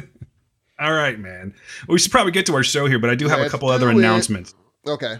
So uh, we have a friend, you know, a podcast friend. He's a he's a he's a member of the group. His name's Kevin Shanks. He has a podcast called Nobody Asked You, Kevin, and uh, also Rebecca Daling, who does uh, frequent visits on Pop Culture Leftovers as well as a number one comic books podcast. They were both on PCL. That is Pop Culture Leftovers, if you can't put the letters together. Episode 271 this last weekend, and they both did a fantastic job. I enjoyed listening to it, so I thought I would share that with you guys. You should listen to Pop Culture Leftovers, episode 271. Uh, Kevin, very smart guy, forensic toxicologist, Steve. Pretty impressive, right? That is. I don't even know what they. That means really. So he works in a lab where, and I, you know, what, I'm going to give him a plug because you know I think his show's interesting. It's a brand new show. He's just starting it off. I'm not even sure how many episodes he has. So guilty. I have not listened to every single one of them, Kevin. I'm sorry. Listen to a lot of podcasts. Freaking. You you didn't even know any of this, Steve. So stop it. Sure did, But what I'm sure saying is, he works in a lab apparently, and he figures out how people died through drugs. I think I'm saying that correctly. So he's the one I should be asking about the cancer thing. Um, we could get him on. I don't know if that's his specialty. Oh, oh. But I'm sure if it's his specialty, he'll let you know, ladies, right? Oh. Oh. Oh God. Anyway, I just wanted to say, Kevin, fine job. Rebecca, fine job. Um, we would love to have both of you on the, podcast eventually here. And I know we're not. We're just talking. We're not talking shit. We're just trying to work things out. I keep saying that, guys, but I promise we're gonna have guests on the show, and we have certain guests in mind that we want to have on the show. Those two being a couple of them. But uh, guys, listen to Pop Culture Leftovers episode 271. Listen to the whole thing. It's great. But episode 271 was really funny and fantastic and Brian got drunk again, so it was funny. And uh, also, I wanted to give another plug to our friends at Reel Zodiac. That would be Sean and Quinton. They finally have gotten on iTunes, so that was a little bit of a process for them. So now you can actually subscribe to their show. It's Reel Zodiac, R E E L Zodiac. They're on iTunes. Check them out. I'd like to give plugs to people that we uh, that we respect, Steve. People that we like. Just want to say that. I could go on all day about all the people that we that we associate with and talk to, but I just wanted to take the time to give those four people some accolades and some uh, some plugging, if you will. All right, I appreciate your enthusiasm. No, I thought you were going to go directly into the contact information. Okay. No, no, no, not there yet. I also have one more thing to talk about real quick before we we move on. Um, now, Steve, I know you're aware of this, but we I don't know how far you've actually looked into this. So, guys, I'm addressing you, listeners of Heroes of Noise. I have a bit of a mission for you if, and a request. And this is a very serious request, honestly. We recently submitted a two minute submission of our podcast, which was the Noisies, uh, to a competition called the My RodeCast competition. It's My R O D E Cast competition. If you go to our homepage, you can click on that. And what it is, uh, we're trying to win this contest. It's it's um Rode is giving away a whole bunch of podcasting equipment, and they have several different prizes. I think we I just want a piece, and I know Steve does too. A piece of like a, it's like hundred and fifty thousand dollars worth of equipment, and there's everything from what's called the Rode Procaster, which is this amazing podcast mixer that I really have my eye on. Really want it. I think it's going to be great for the show because if you see my setup, it's it's kind of ridiculous. Um, but there's the microphones, there's all kind of stuff. But on top of that, it's not just the materials, folks. Of course, we want to sound better, but we want to get our name out to more people. We want more people listening to the show. So if you will. If you take the time, please go to www.heroesofnoise.com and click on the link. And right there, you're going to find the two minute submission that we have. Vote for us. Would you please? I would really appreciate that. Here's the deal in comparison to some. You know, we don't have thousands and thousands and thousands of listeners, but we're trying to get there at some point. We would like to anyway. And we, we want people to listen to the show. We want to put our names out there so people can find us. So really that's kind of what it's about. If you guys could go, I'm gonna put the link in the show notes and it's on the on the webpage. It's my RodeCast competition. And I just want you guys to please do us a solid and vote for us. Tell your friends to vote for us. I believe you can only vote one time from a particular IP address, but you know, no one's telling you not to go to work and vote for us. You know what I mean? But we would really appreciate it if you could do that for us. It would be doing us a huge solid. So that's all I'm going to say about it. I don't want to go on and on, but um, we'll talk about it a little bit more as we go on. I think I'll probably bring it up a few more times in the, in the coming episodes. I think the contest goes until March, if I'm not mistaken. So yeah, we'll be plugging this a little bit. But again, we would really appreciate it if you give us your vote. Um, it would mean a lot to us. There, I'm done. I get a little uncomfortable when I'm asking people for things like that, but it means a lot to me. Thank you very much. My name is Dan Ramirez. Agreed. Agreed. Dun, dun, dun. Dan Ramirez. Vote for us. No, I'm just kidding. I'm just joking. But Dan, Yeah. I think that Yes, sometimes sometimes I forget that as much as I talk, people want to talk back. And as much as you say you have you this and you have you that, people want to give you their thing and their blah blah and their I do say blah blah a lot, Dan. no, not anymore. Oh really? You've actually gotten a lot better. Yeah. Oh, okay. That's the first blah blah I've heard in probably a good four to six months. Really? Oh yeah, you're doing great. I miss it actually. Do you really? I th- that's Fia's fault. Blame her. Oh, she's aware. That is Fia's fault. But anyway, there's many things in the morning that I really, really enjoy. One of those Mm-hmm. things is coffee. The other thing that I miss very often is hearing your voice in the morning, and I can't. oh, thanks, man.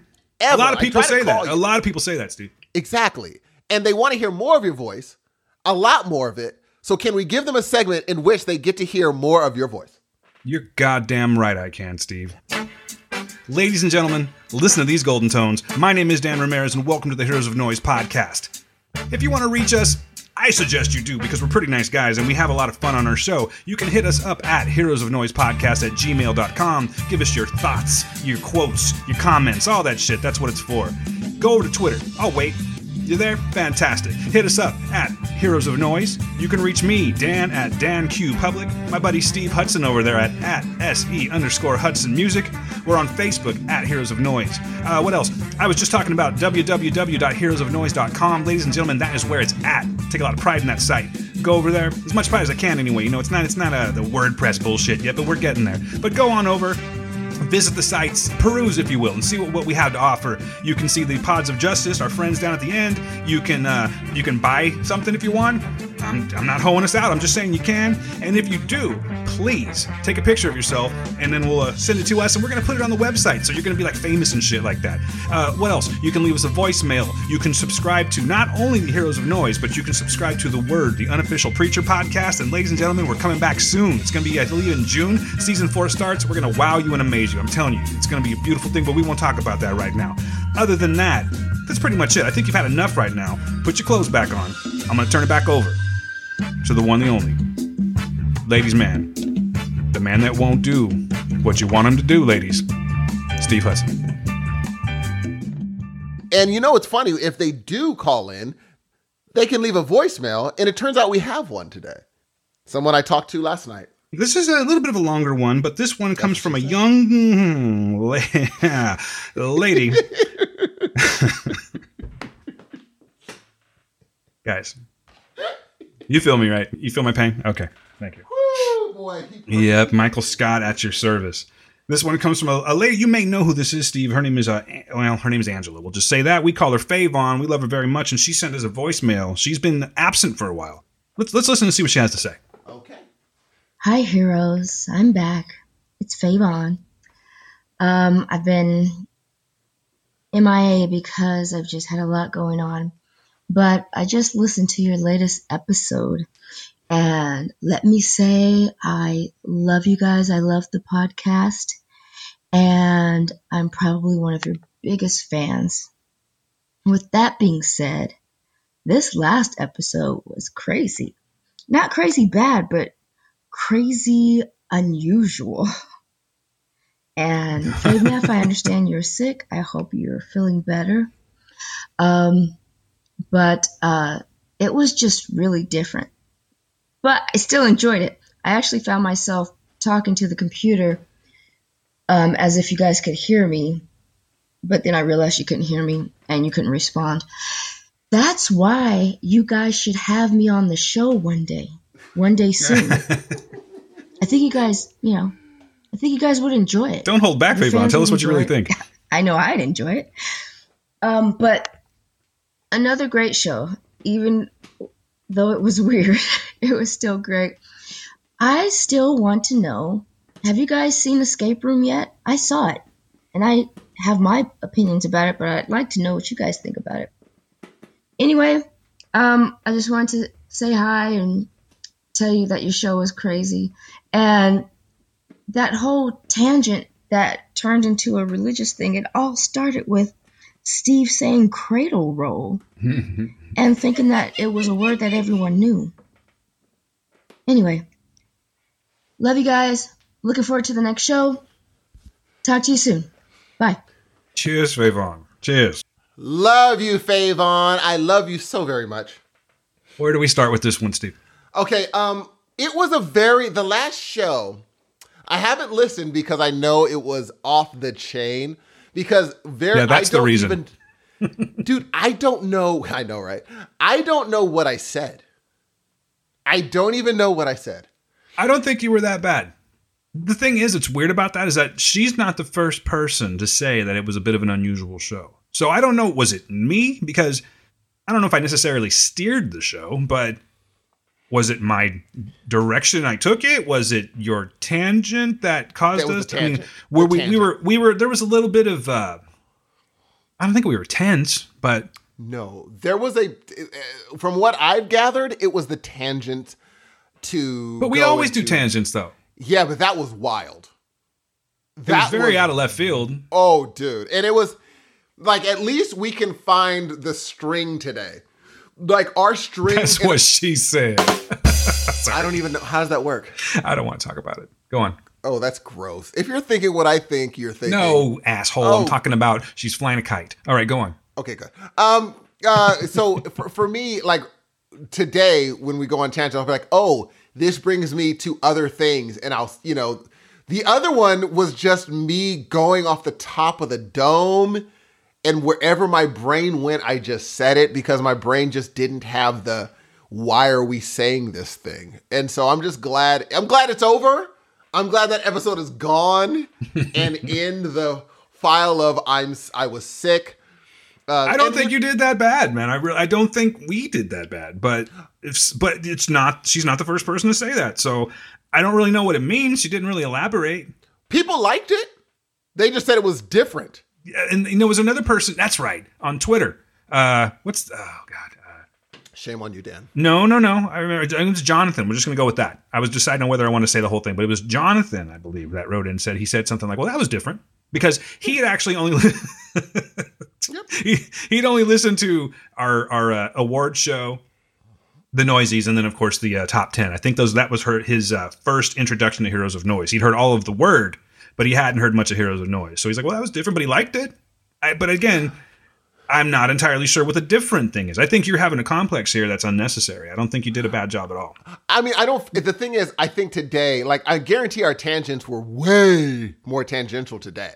But at least there was an actual thing, like, oh, I could follow their line of thought. I forgot that it was cradle roll, and I still am. I that still makes me laugh. That I thought everyone knew what cradle roll was. That still baffles the mind. But uh, here's what I will say: it made me feel better after I had the podcast. After the podcast was released, or after the podcast was done, that's when I started feeling horrible. Like during the podcast was the best I felt. After it, everything just went downhill. Did you happen to take any medication prior to starting? No.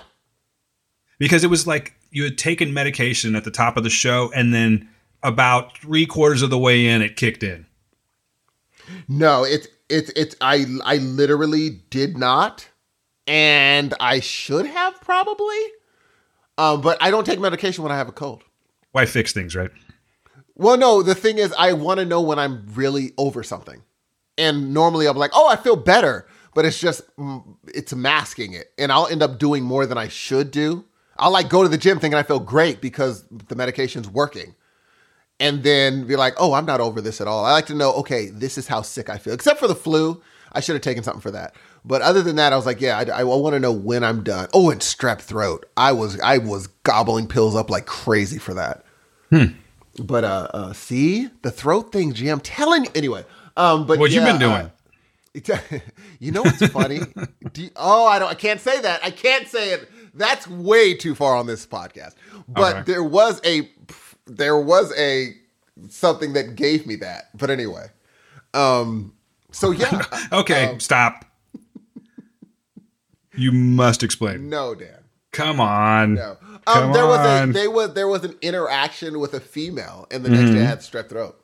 Oh. Yeah. Okay. And I'll go more into it when we get off of the podcast. I'll tell you the actual ins and outs of that. I tried, ladies and gentlemen. I tried. What are you gonna do? But uh but yeah, it's a um it was a f- I, I I still stake my claim on on the uh I was like, you know what? I I still like what came out of it. I think the lord that Dan was actually leading that whole thing because you're always just so good at, you know, But maybe that's reins. what it was. Maybe that's the weird thing. ah no, not at all. It was it You was know? my tangent. Because I wasn't sure. prepared to do that. I mean, I, I don't know. I'm weird that way. I, I like my patterns. You, you like your patterns. I your patterns. No, I'm just saying I like the format of things, you know? So I didn't know that you were feeling that way until we started the show.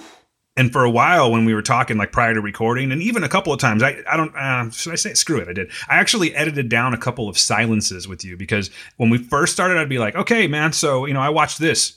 And it'd go, okay. And I'd go, Steve, are you there? Stop. Yeah, yeah, I'm here. Like, No. I swear, really? I took a lot. I took some of that out, not a lot, but I took a little bit out just for the sake of you know I hate long It silences. Tough. It was But you were hurting at first, and then you woke right up. So I think we did okay. I mean, Yeah. you, and, and if you didn't like last week's show, guys, which I'm not saying you did or you didn't, but if you didn't, can't win them all. and if you did not like that show, you're You're gonna hate this one. You're gonna hate it. But you did hear us come up with not buying it. If you came here because you see pictures that I put up of what we're going to be talking about, Oh, you're dude. probably going to have to skip to. Hold on, I'll tell you right now. We're looking in the area of approximately. Oh my God, Steve, we've been talking for like an hour and ten. Okay, we're about to get into what we've been watching. Oh, we're about to get into what we're. Oh, I'm sorry, guys. Thank you, Favon, and we're gonna have you on. And I loved our conversation last night, even though you're up till two o'clock in the morning watching a movie that I referred you to, and I'm glad you enjoyed it. Love you. Also, Favon, I think you could do a good rendition of "Happy Birthday, Mr. President." Oh my God, I never even thought about that. It- right? Like, "Hi, this is Favon. Yeah, happy birthday to you." I'm getting uncomfortable. I love it. All right, so uh, let's move along, Steve. Ladies and gentlemen, we get to talk about some things that are about to come up in the future. Now, I'll tell you this. I will tell you this. There are a lot of amazing trailers out. You know, you have your us.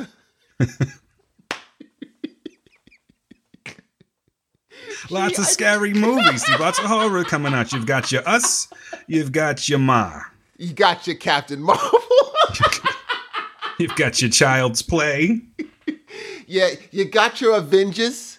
Gee, I, I otherwise I'm gonna start saying that. I gotta stop saying it. I gotta. It's gonna be a good year for movies, I think, is what you're trying to say. totally. And so there's a few trailers we wanted to talk about. Go for it, Dan. Hit us up. The first one that I watched, and this wasn't this week, it was actually last week, and I knew you watched it, but I haven't had a chance to talk to you about it yet. Um, I was curious what your thoughts were on the new Child's Play trailer.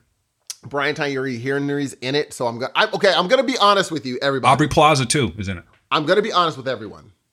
I'm not a Chucky fan. I just think he's super corny and has never been scary. I, I'm gonna, you know what? I agree with you. Yeah, and so this, uh, the trailer was like, okay, like this is exactly what I expect. Why are they redoing it? Well, I think that's just you know I, I didn't want to go down a road of, of cynicism, but Neither I, do I. But since we're talking about it, I think there is just a lack of originality right now in in Hollywood, and I think that there's a lot of people that just want to reboot everything. I personally don't think that this trailer, excuse me, not the trailer, but the movie itself needed to be remade because what are you going to do with it? Like it was already so campy. Is it just going to be even more campy, or is it going to be something in the in the effect of um, like when they did the Friday the Thirteenth over again, or when they did uh, Nightmare on Elm Street over again? Is it just going to be this money grab and then you don't see anything else about it again because the movie sucked? We now, but then again, it's got Brian Tyree Henry in it, so he usually makes good decisions. He normally does, but I think unfortunately, like Annabelle Creation was really good, Mm-hmm. and I they so they kind of made another spooky doll now, and I don't know if they got them now. What they're gonna try to do, like, do you know who's doing the voice for Chucky? Is it the same guy? I don't know actually. I haven't gotten that far yet. I could try and find out, but I, I don't think so. because in, in my brain, like Chucky's little quick wits, it was a it was like Freddy in a doll that's less scary. I'm like, yeah, I'd rather get those quick like witticisms from a person that I'm actually scared of. And Freddy would be like, "Welcome to prime time," and I'm like, man, he is a scary fella. That guy is a scary fella. Chucky never struck me as scary at all. And I never, there were people around in my, like, in grade school that were really scared of that thing. And I'm like, I don't get it. I just don't get it. I think those are usually people that don't like dolls or anything to begin with. You know, That's true. You Yeah. make a very good point there. Nope, you're right. You're totally right. you know, I'm looking on IMDb to answer your question. I don't know if they have a voice for Chucky yet. They must. They must have a Have to. voice, Yeah. But I don't see it. Maybe that's a surprise. Oh, look, he's back. I don't. I don't know. Or maybe it's going to be like, I don't know who's doing the voice. And at the end, you look at the credits, you're like, oh, just like Bradley Cooper with the raccoon. I was like, who's doing that voice? Yeah, but And that was a known thing. I didn't know. Not until in the credits when I saw it at the movie theater. I was like, oh, because ever so often he'd say a word that triggered, and I'd be like, I know that name. I know that voice. I just don't know who it. And then when it said Bradley Cooper, I was like, oh, he transformed. And maybe that's what the person's going to do for Chucky. Someone's going to do the voice, and we're going to be like, oh my gosh, that's Jordan Peele or something random like that. We're like, oh, look at that. Jordan Peele doing Chucky. That'd be funny. I'd That would down. be hilarious. I would be so if they got if they let him write his witticisms, that would be interesting. Jordan Peele writing his little clever lines, but it's not going to happen. So yeah, I'm not really. I'm not. Are you gonna? I'm gonna. If this is in the conversation, I'll watch it. But if no one's talking about it, I'm not even gonna watch it in the theater. I'm just not. I'm gonna Unless it just looks so incredibly bad, I, I'll probably go see it. Just because this is what we do. You know what I mean? We talk about movies. So, yeah, I'll probably check it out, but I'm not entirely thrilled for it. I don't know if it's necessary, but I'll go in with an open mind. Like the chances of them doing something so groundbreaking and starting a whole new franchise for a new generation is very, very low to me. I think. I think it's just gonna. It's not gonna happen. But we'll see. We'll we see. shall see. Yes, Another one, Steve. Did you happen to see the trailer for Ma? I did not. You have not. All right. No. We're going to pause for a second. Okay, we're back in now. So Steve has seen the trailer for Ma. Now, we're not going to break this down or anything, but I, I I thought that you should see this one because I was curious what you thought. Well, um, I Got Octavia Spencer. It does, and it's from the director of The Help, which kind of be like, oh, I'm wondering where this is going to go. Um, so I think it has the potential of being either good or Truth or Dare. Because Truth or Dare's trailers look dope. So what you're saying is it could totally go either way. Oh, dude. And, I and agree. they know. And here's my thing. Here, I'm going to go ahead and put it out there. And I might be totally wrong. Here's what I think is happening. All right. So we saw in the trailer that she is high school friends with the girl's mom, right? Right. I'm. Can I? I'll I'll was- read the premise real quick, okay? Okay. It says uh, a lonely woman befriends a group of teenagers and decides to let them party at her house. Just when the kids think their luck couldn't get any better, things start happening and make them question the intention of their host. Yes. I think that she was high school friends with all of them. They tormented her. You see that she has burns on her neck. They Yep. probably did something very mean. And mm-hmm. now she's coming back for revenge. That's what I think is happening. You betcha. I think that's what's going on too. I think it's right. I think it's right out in the open. I don't think Oh, there's going to be yes. anything like this. Is not going to be the next Get Out. No. I mean, and here's what I'll say. Now, I'm clowning Truth or, Truth or Dare right now. Okay? As you should. It was a terrible movie. I'm only I'm 70 minutes or 60 minutes in. Stop. and I haven't gotten to where it's terrible yet. Yeah, just oh really? Okay. Well, you know what? We did have a disagreement about a certain movie that I'm not going to bring up right now unless you want to. So Please, it's again, it's a matter What- of what- taste. What, movie is it? Oh, Monster Project.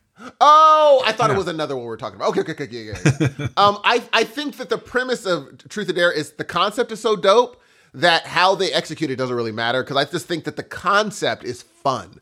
Where it's just like, oh no, you. And the thing is, uh, the really cool thing that I liked about it, which they might do, I don't know, but if if they're able to make this fun thing where it's just like, how do you prove to people that this is true? Like, how do you prove that this adorable woman, Octavia Spencer, is crazy? That's to be hard to do. And so I'm like, okay, they could do that. But I have a feeling that we've already nailed the premise, and I wouldn't be surprised if they try to make it the big twist. They haven't given us everything, but I think you're right. I think we've nailed the premise. I think that it's that's going to be the gist of the movie right there. Octavia Spencer's character, who Spencer rather, her character, who we're calling Ma in this, as in, hey, come to Ma's house because I'm gonna I'm gonna be your your new mom, let you party downstairs and all Uh-huh. that stuff. She has. Been, I'm gonna go with this. So, like you said, she was tormented in high school. Maybe she wasn't even necessarily friends with them. They played her friend in high school, and then they ended up doing some mean shit to her, a la like Carrie or something like that. At that house. At, the house, perhaps. Oh, snap. Maybe dude. that's not a bad little thing to add in there. If we're this right, dude. We're good. we just need to write our own movie. But I'm thinking that because she's that tormented, Steve, she's been plotting the revenge for 16, 20 years, let's say. And now the time has come. She is going to, it's maybe even they happened like their senior year in high school around some certain event or something like that. She has been waiting because of like poetic justice in her head yes. to to uh, exact the revenge, and this is how it's going to happen. Totally. That's what. I think it is. I think in a nutshell, that's what we're looking at here. That's I totally agree. The question is, will you see this movie? I will see this movie because you know how I'm a like for me, I have to at least give it a dude, Blumhouse, man. Like his name is becoming so synonymous with decent horror that it's almost like if you put Blumhouse presents and give you one quick dun dun dun this movie, people will go see that movie. They'll be like, oh, I want to know more. Yeah, he's kind of. I'm, I don't want to compare him to like say somebody like Wes Craven because Wes Craven was a writer, or you know what I mean, not like that, or Clive Barker. But I think that his name is synonymous with horror now. Blumhouse is on its way to being that, and I think that uh, more movie studios needs to do that whole. Instead of giving four hundred million dollars to one film, why don't we spread it amongst ninety directors, and and we're gonna have a hit on our hands. You'll probably get more in like actual profit than you're making. Like even though you're like, I spent four hundred million dollars on this movie and got four hundred and seventy back. Be like, yeah, but this guy spent ninety thousand dollars on a movie like Paranormal Activity and got two hundred million dollars back. Like this guy is making profits that are just insane right now. Five million dollars on Get Out, and what does that profit look like now? Oh, still making money. Still making money, and so I think he's really. People need to be choosy about the directors, not how much money you get. Choose the director correctly and say, now here's five million dollars. Holla at your boy. You will not see me until you're done. You're not gonna have to wear me over your shoulder, going through the script. Do what you do. I'll holla at you later. And when you give people directive, like really good creative people directive power, they come out with stuff like, well, you're not gonna come out with a Get Out. That was just a like a that was a crazy movie and an interesting time. And it looks like Us is going to be that same thing, but 10 times oh, over. It looks so good. Movie I don't so like good. it. I don't like the look of it. Everything about that movie creeps me out. I love it. I think, yeah, and that's what I want in a movie. I, I don't think. Hmm. I was just talking about this. There's nothing that truly scares me, right? But this one has some seriously creepy vibes to it. There's just a few shots that I've seen that make Oh, me kind of The whole crawling That's kid, what I'm looking for. Yes. on the I'm like, oh Yes. my god. That scene. If you've seen the trailer, when he's like, "We can get crazy, or we can get crazy," and then it Oh has, or whatever he says, and then they just go boom. They all like run off in different directions. That's the Gee. kind of shit I like. Gee, and then I love the poster of uh Lupita looking crazy over the mask. I was like, is Jordan Peele, is he a genius? Is Too soon to ge- tell, but I think he's definitely hot right now. he is and the funny thing is I would have thought he would go into comedy. And I will give him credit I'll I'll go down on record saying that I think he has made the best horror movie. Oh, it's not. Even though it was more psychological, he's made the best horror movie in the last say 10 years easy. I was terrified when when things were happening on screen. I was terrified. I'm like, what is going to happen to this person? Yeah. Get out! I don't I don't is- want the argument because you know I just said the best horror movie. So let's let's leave opinion out of it. I think that he has set the benchmark. No question. that's a better way of saying it, the benchmark for what a horror movie should be. No, You know? Eh, like it's to the point now. If only if the only thing he put up on screen was Jordan Peele, us, people. Because remember that for a while that was it. Yeah. We just saw the, and then you saw the, um, like Patton Oswalt would tweet out the invitation to the premiere, and he's like, "This is pretty much the spookiest thing I've ever gotten at my house before." And I think Jordan Peele is so smart that he's not sending invitations to a million people. He's sending it to the very important people that's going to spread the word, and he knows are going to love this film. They're going to be like, "This is perfect." I just think everything Blumhouse is doing right now is what people were like. It's almost like Jason Blum saw saw the issues with horror movies and said, "What if we did it right and just started doing it? What if we just did it right?" And I he's doing loved it right now. I loved Halloween. Oh, I was I was late to the party on that one, and I Dude. actually just saw it not too long ago. I loved it. I thought it was so good. And you know, it's funny because my son saw it. He's all of a sudden getting into horror movies. And he said, um, I was like, so do you ooh, I can't even say it because it ruins it. But he goes, he goes, um, I can't even say it. He's learning that if something doesn't happen on screen, Yeah, yeah, yeah, yeah, it yeah. Stop. didn't. I know where you're going. You know what I'm saying? I'm like, how did you know that? Yeah. He's like, oh, just from the horror movies I've been watching. I'm like, oh, they're catching on so quick. It's like, if it doesn't happen on screen, it did not happen. I was like, you're so right, Jay. I think so I think because I think because we've been talking about horror so much lately, like it's definitely our new thing. Not necessarily our new thing, but it's we're more into it these days. I know I am. it's the And, most uh, interesting genre right now. Yes, that's the a very most well put. interesting genre. Agree. now. I will agree with you. It's it's uh it's charged right now. You Oh, know what I mean? dude, interesting But- people making stuff. Yeah, for sure. But I'm starting to get Gail into these movies who she she never Ooh. liked. Yeah, she never liked horror. So I'm starting to show her these movies. And what I love about showing her these movies is that she's like a big old scaredy cat. So she has those reactions that I wish I had. She has the I'm gonna if I'm sitting on the couch with her and she's got a blanket or something, she's gonna cover her eyes kind of or like put her put it up to her face, you know that kind of stuff. I love Yes. that. I wish I had that. So it's Um, really fun watching these movies with her. I- but I- getting back to what you were saying Yeah. regarding Halloween, same exact thing. She's like, but it- exactly. That's what I told her. I said, that's how it works. What you were just talking about with mine. so good. I mean, it was just, um, and also low key, low key.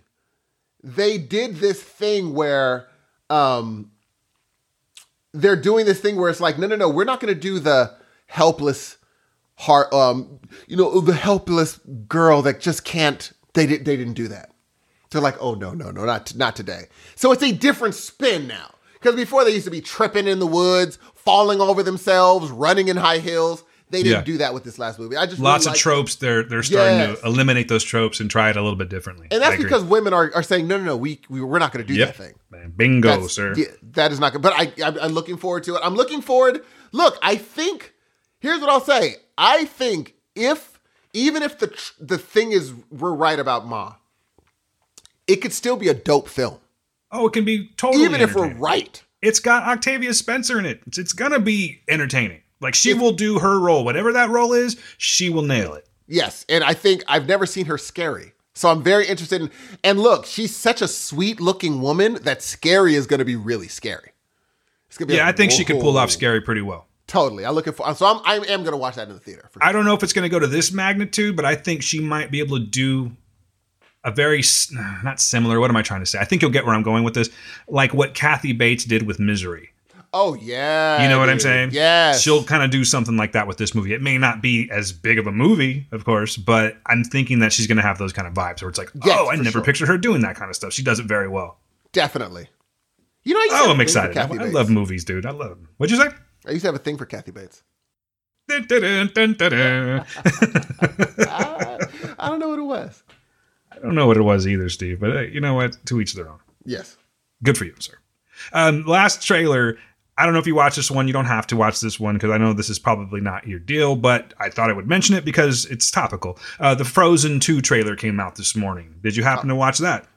Uh, no, I haven't seen Frozen one, so Yeah, and that's what I thought. So no worries. Um, I'm not the biggest Frozen fan. I mean, you know, we were talking with the Blurds about Disney and things. I love Disney, uh, and Frozen is not a bad movie. I watched it several times with my kids, with my daughter mostly, and my niece. But you know, not not my favorite movie. This one, I will say, looks a little more intense. From what they've shown, the the scenes that they show look super intense, and it kind of Okay. made me want to watch the movie. So it's definitely got my interest, and I'll probably check it out since I saw the first one in the theater. You. know what's funny? What's that? There's one trailer, unfortunately, we have to talk about Did I? Oh, what did we miss? Aladdin. Oh shit! Yeah, we can't we can't not talk about Aladdin. Dude. Good call, sir. Good call. Dude, All right, yeah, let's let's just do it. um, before you say anything, if I may, because I'm gonna let you run with this one because I'm, I'm probably gonna agree with. oh, I don't have anything to really say about it. Yeah, no, that's all. Yeah, I'm just I want it. a prediction from you. Do you think this movie will be successful? Yes, I mean, it's Disney, so yeah, it's, kind of a, Disney, kind of a silly thing to say. totally. And if you have nothing, the thing is, like, the parents are going to be like, "Babe, what do we do with the kids today?" But like, we could just take them to go see Aladdin. Automatically, let's just take the kids to go see this kid-friendly movie. Okay, let's take the box office out of it. Long term, No, do you think it'll be remembered? no, I don't either. yes, I- because it will be remembered, But not- not- exactly. yeah. but not for the right reasons, right? oh, dude, no. Yeah. Yeah. But you know what? Let me ask you this: Mm-hmm. Are they done with the CGI? I certainly hope not. Because I don't know what they're doing. I you know what I think it is? Let's say they were done with the CGI. After what the public has said about the appearance of the blue version of the Uh-huh. genie, Will Smith, guys, if you have been under a rock, was playing the genie in Aladdin. it looked so bad. Oh, dude. I think that they would dare to go back and tweak it a little bit more. But let's just say they get his motion down and the way he looks a little bit better. It's still, from what I've heard of him speaking, it's gonna be horrible. It's going to be horrible. Because here's the thing: they they picked a movie that is great to be like, okay, we can put you know the right people in the parts and blah blah blah blah blah. But they also have one of the most iconic characters given by one of the most iconic fast talkers ever. Mm-hmm. You can't just be like, we're gonna now put him like you know we're gonna slow him down and make him talk normal. No, No, it it was already a mistake to re- try and replace him. Like you can't Yes. You can't do that again. It would be like trying to remake a Star Wars movie, not like a sequel or a prequel, like remake a Star Wars movie and expect it to be as good. It just it's just not going to happen. No, and and the funny thing about the Aladdin or uh, uh, the genie, they even wrote songs so that he sung fast because they're like, no, no, no, we're gonna write songs for Robin Williams, Right. So that he knows how to talk fast and Yeah. do all this stuff. I get how. I here's what would have been the smart thing in my opinion if they're like, where's the genie, and like Will Smith gets up, dusts himself off, and he's like in a nice suit. Be like, why'd you guys wake me up? I'm like, oh, wait a minute. This is a new like twist on this idea where he's just like, okay, what do you want? I'm like, okay, I'm willing to watch that more than a purple person or a blue person. I'm willing to see what they do when they say, Will Smith, do your Will Smith thing. Do what we loved you so much doing and see if you can make it a genie.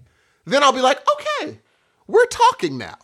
But now that they're gonna be like, let's try to duplicate what we did, except put Will Smith's voice over it, it's a terrible idea. Will Smith is great at being Will Smith, fantastic at it. Let him do that. Let him do that. I don't know what they're thinking, but I again, I'm go- I'm gonna see this travesty though. I want to see it. I have a question for you, Dan. Is it going to be better than Aquaman? Call it. Okay, now when you say better, you're not saying like mon- uh, box office. No, just movie wise. I'm gonna say no. I hate to say it. I hate to say it, but I'm gonna say no. Here's why I'm saying that, based off of what I've seen. I Or am I saying that? I'll say this. I don't know any of the other characters. So with Aquaman, at least you had some familiarity. You had some big names, the people that can hold their own. And again, we're sort of in the minority when it comes to whether Aquaman was a good movie or not. You know what I mean? Yes. Now, with this one, I don't know who any of those people are except for Will Smith. That's just me. Maybe they're very, you know, popular and I just don't know who they are, but they're completely off of my radar. So they better be damn good. They're already working with something that's they're already working against themselves is what I'm trying to say. So I, yeah, I, I'm going to go ahead and say that it's I think that Aquaman is going to be a better movie. I'm gonna go Aladdin. Okay, fair enough. And why? Um, because Aladdin already has a better story. Right off the jump, if they just follow the ex the storyline, That's a good point. That's a good point. automatically it's better than Aquaman if you just follow this story. Yeah, and for the most part, they have been doing that. I mean, Lion King seems to be pretty much shot for shot. That's it. So I get what you're it. saying. So okay, yeah, you know what? I didn't really look at it that way. So in those terms, I'll go ahead and agree with you. But performance wise, you know what, dude? I think you're right. I think that Aladdin will be end up being a better movie. Who's the director? Guy Ritchie.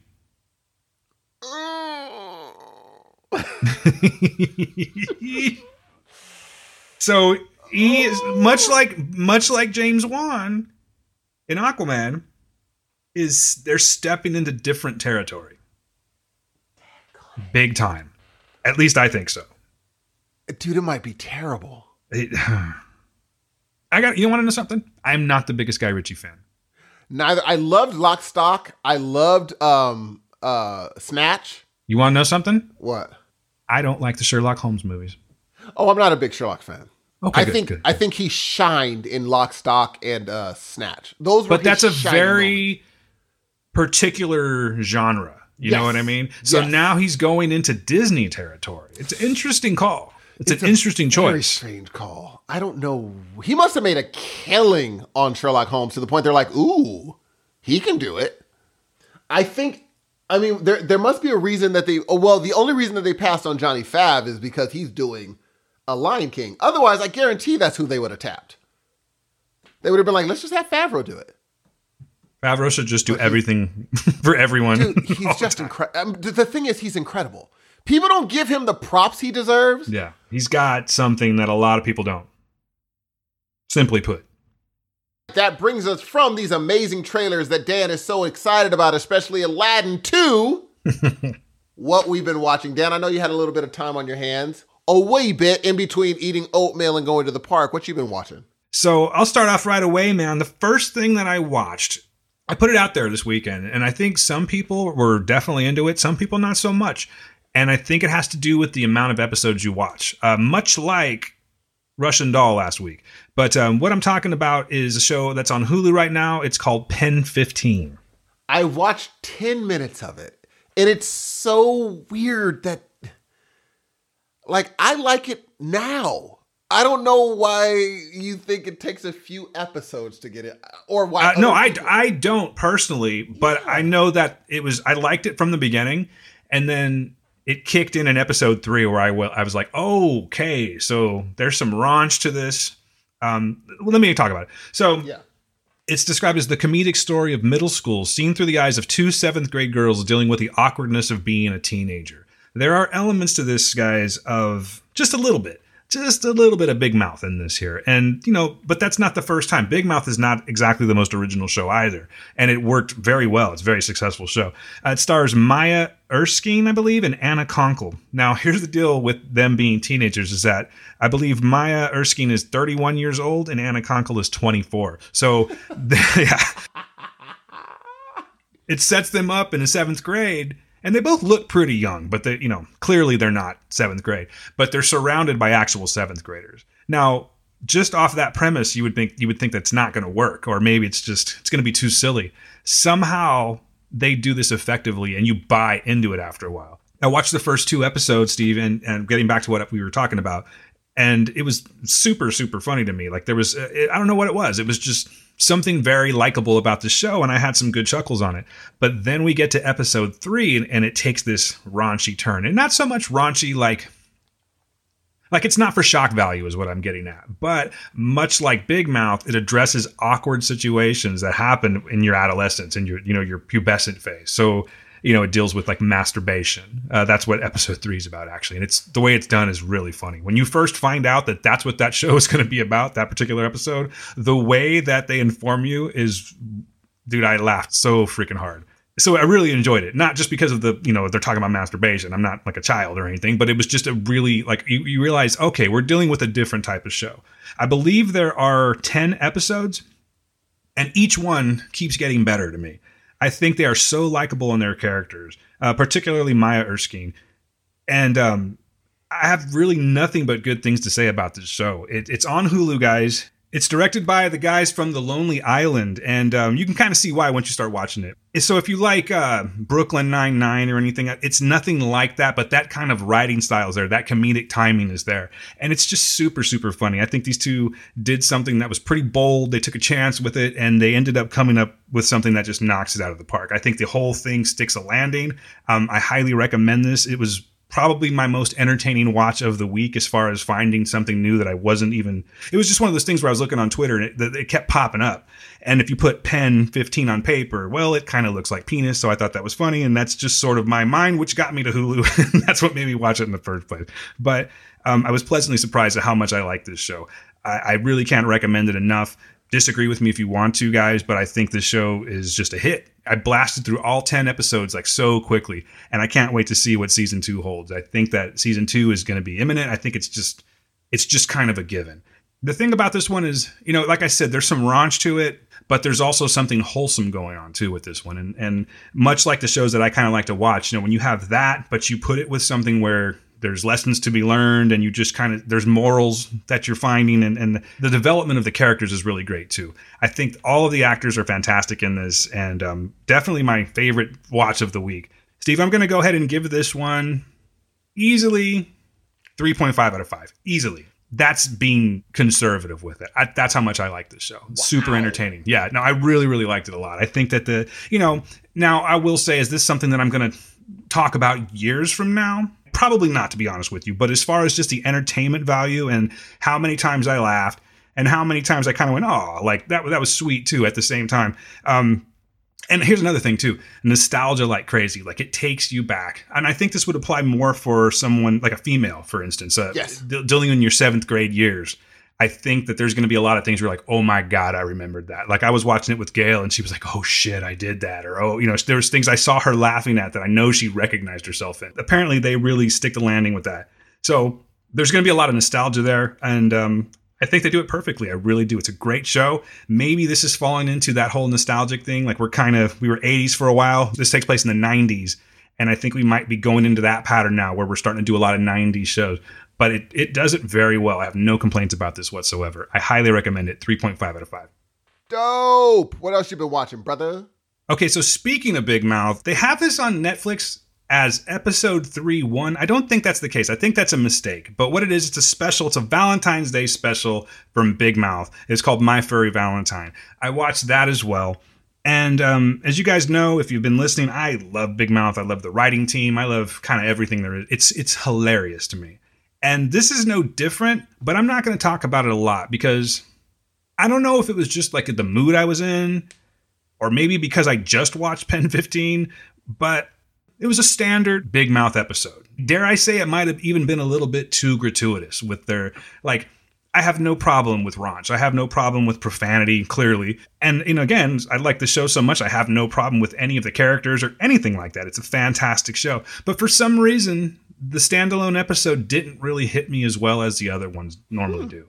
It's not bad by any means, but it just I don't know, it just it was just sort of there for me, you know what I mean? Um but that's not saying that it was bad whatsoever. So I recommend that you check it out if you like Big Mouth because it is a it's a continuation of the story and they do um they do kind of tackle some things that they talked about in the last two seasons but it was just kind of all right with me. So I'm going to go ahead and give Big Mouth's episode just a three out of five. It was funny. I laughed. Uh, but it, it, there was nothing that wowed me so much where I just felt like I had to go and tell the world, you have to see this here. I just think that if you're a, a fan of Big Mouth and a fan of the writing, check it out because it's a, it's another piece to the story. You know what I mean? But other than that, Big Mouth, My Furry Valentine was just all right with me. Wow. Okay. Was that Yeah. Big Mouth My Furry Valentine special on? Is that weird? Like- right it's a very. I mean, it's not a surprise because normally when they put out special episodes, they're not great. The only special episodes I've seen that are just amazing was like the Office, the English's, uh, the UK's Office special tour, like music tour thing Yeah. was hilarious. But other than that, it's really hit and miss for specials. Yeah, it was good. It just didn't wow me so much like the rest of the show has. Like every time I finish watching a season, I want to talk about it. I want to tell everyone to go and check it out. This is just like if you like Big Mouth, then you should just check it out because it's another part of the story. But it, it's fine. It just didn't really do anything for me where I thought it was just so fantastic. I had to get on top of my roof and yell it to the neighbors. You know what I mean? Totally get it. So that's Big Mouth Netflix. What else you got, brother? So last night I went to the Regal special event of Nightmare on Elm Street. It's the 35th anniversary showing. I don't know if it was to the day, but that's the day they chose to show this nationwide. Not everywhere though. It was weird. There were some people that wanted to see it or didn't even know about it. Um, I don't think they did a great job marketing it, but I did know. Let's see the 35th anniversary of Nightmare on Elm Street with Robert Englund, and um, it was fun as hell, man. I had a great time. Like I was telling you, I've, I've turned Gail on to horror, and she did see this one back in the day. I think everyone's seen Nightmare on Elm Street, but she recalled it being super scary. And uh, I think you and I both know that's really not the case. Not at so all. Much. Yeah, Not not, at- all. Campy as shit, really. It's it's it's not so much the one's first. still legitimately scary. It's debatable. I, you know what? I'll watch it again and I will talk about that one with you. But I just, I never really found them scary. I found them more campy and um even, and especially now. But the whole event itself was really fun. I mean, you go and you you have hardcore people that that go there to watch it. There was a little bit of annoying me going on in the movie just because of the the people that were watching it want to talk about it like Ugh. loudly. Ugh. Yeah, I don't know what it is about Fresno and horror movies. Um, It's everywhere in horror movies. listen, people, when you go to the movie, just whisper. That's all I'm asking. You can talk if you need to. I did. There was things I talked about with Gail sitting right next to her. I didn't need to say it so loud that people four rows up heard me word for word. And I, there was just a lot of that shit going on. We actually had seats because it was a reserved seating thing that we were sitting. We, we like to sit at the top. And I don't know. I think I might be changing that up because every time I go to a horror movie and sit in the top row, there it's just it's a madhouse, dude. And people just don't know how to go hold to still. talk. Yeah. Exactly. I guess so. But it was the row was packed when we walked in. When I bought the tickets, there was really it looked like it was going to be a fairly empty theater. I would say, guys, if anyone's from Fresno, it was at Edwards. And you know they have some fairly big theaters there, but this was in Theater Nine. It was just a sort of a standard theater. So I would say that the theater was probably 80, 85 percent full. So it was you know it was a good turnout. But when I bought the tickets, there was really no one there. It looked like it was going to be kind of a dud. So everyone chose to buy their tickets that night, and uh, coincidentally, they were five bucks. So that was a pretty good deal. So it's, it- you know, it's just unfortunate it was at Edwards. Edwards is the worst. That and UA are the two UA, uh, yeah, I know we're getting like town specific, but there's a theater in town called Broadway Fair. I would dare to say that's probably the worst because you just hate get you get the cream of the crop, man. yeah, I Um, know. But the Edwards that we're talking about, guys, is in this place called River Park. A lot of young people go there. They get a little squirrely. I don't know if that's what you're getting at. But in this case, this was just all adults that just didn't know how to shut the hell up. So, like I was saying, we were sitting at the top row. Within five minutes, we knew that we'd made a mistake. And that, like, no, I'm not kidding. Like, it was just every cliche of a person going to the movie that's going to piss you off that was sitting next to Gail. And I already know how she is. So like I was like, You ready to move? And she was like, Oh, definitely.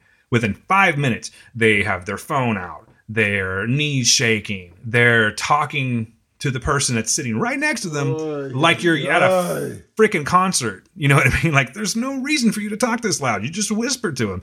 Every cliche you can think of of a bad patron at a movie theater, that's who was there. So we ended up like we walked out and we're sitting on you know like in the hallway where people walk in and i like check my tickets again to see online if like okay well these seats aren't taken. So we just hopped into some other seats and we were good to go. And after that we enjoyed ourselves very much until because they serve booze there guys um there was a couple of dudes this couple was down below us these two guys and they just got smashed during the whole process of this movie. And they started getting on my nerves a lot too. Getting up every three seconds to pee. Uh, you want any popcorn? You want i mean like like not hey, you want some popcorn, man? Okay, I'll go get it. Like literally getting up walking out and then walking to the by the front of the theater and going, "Hey, you want some pop?" You know, like that's that's the kind of shit they were doing. So there were some very annoying people in the theater last night. All of that said, we had a great time. The movie is uh I mean it's it is what it is. It's Nightmare on Elm Street. So it's a classic, you know, and, and I wanted to see it on the big screen, you know, one more time. I don't know if I'll ever see it again on the big screen. We were actually competing with that, and then they had the the advanced screening of um, Alita Battle Angel, which was in IMAX. You put it in a good perspective for me. Like Alita's going to be around for a while. Nightmare on Elm Street, not so much. So I chose to go with that one, and the price was right too. And we had a blast, man. Um, it was a different kind of a viewing for me this time because it's been a while since I've seen the movie. So Yes. a there were people in the movie that I had kind of forgotten were in the movie. So it was like, oh shit, like look who's in it, you know. And one of those people was uh, what's the guy's name? He's the guy that does the voice of Roger Rabbit. Oh yeah, I know who you're talking about. Yeah. Uh, Charles Fleischer is his name. Charles Fleischer. I was trying to remember his name. Um, but he plays a, a doctor in there. What was his name? Doctor King was his name. But it's the part where Nancy goes into the sleep clinic. Oh yeah, yeah, yeah, yeah. But it's just funny to see him in that role. You know what I mean? Because I, whenever I see him, I immediately think Roger Rabbit. Please, So Eddie. It's- Yes. he's please, you know. Such a good show. movie. Wake up, Nancy! You're gonna get killed. You know, but yeah, but it was, but it was, it was just great. You know, I mean, he has a very small part in it. But who else was in the movie? John Saxon, who plays Roper in Enter the Dragon, was in it. I forgot that he was her dad. Yeah, um, of course, Robert Englund, uh, Johnny Depp's debut Yes. was in this movie. So you know, it was just kind of, a, it was cool to go back to it. But the whole movie's super enjoyable. Nothing's changed. Obviously, they haven't. They did. I don't even think they did like a digital upgrade to it it was fun. It was a it was a good time. So if anyone went, I hope you guys had a good time too. But and if you haven't seen Nightmare on Elm Street, I mean, by all means, check it out. The one Check that it they out for sure. yeah, check it out. The remake they did, not so much. Uh, it was pretty bad actually. Um, I was tempted to watch it again last night, but I couldn't. I was hoping I, I would watch it if it was free, but I didn't want to rent it, you know, just to kind of do a comparison thing.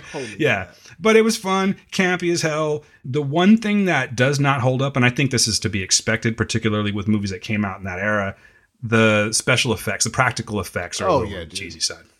Like right from the get go. The the thing that Gail was saying is she remembered the scene where uh, Tina, who is the oh that's another person, the person that played Tina. What was her name? Uh, Amanda Weiss or Wist or something like that. Did you ever see Better Off Dead No.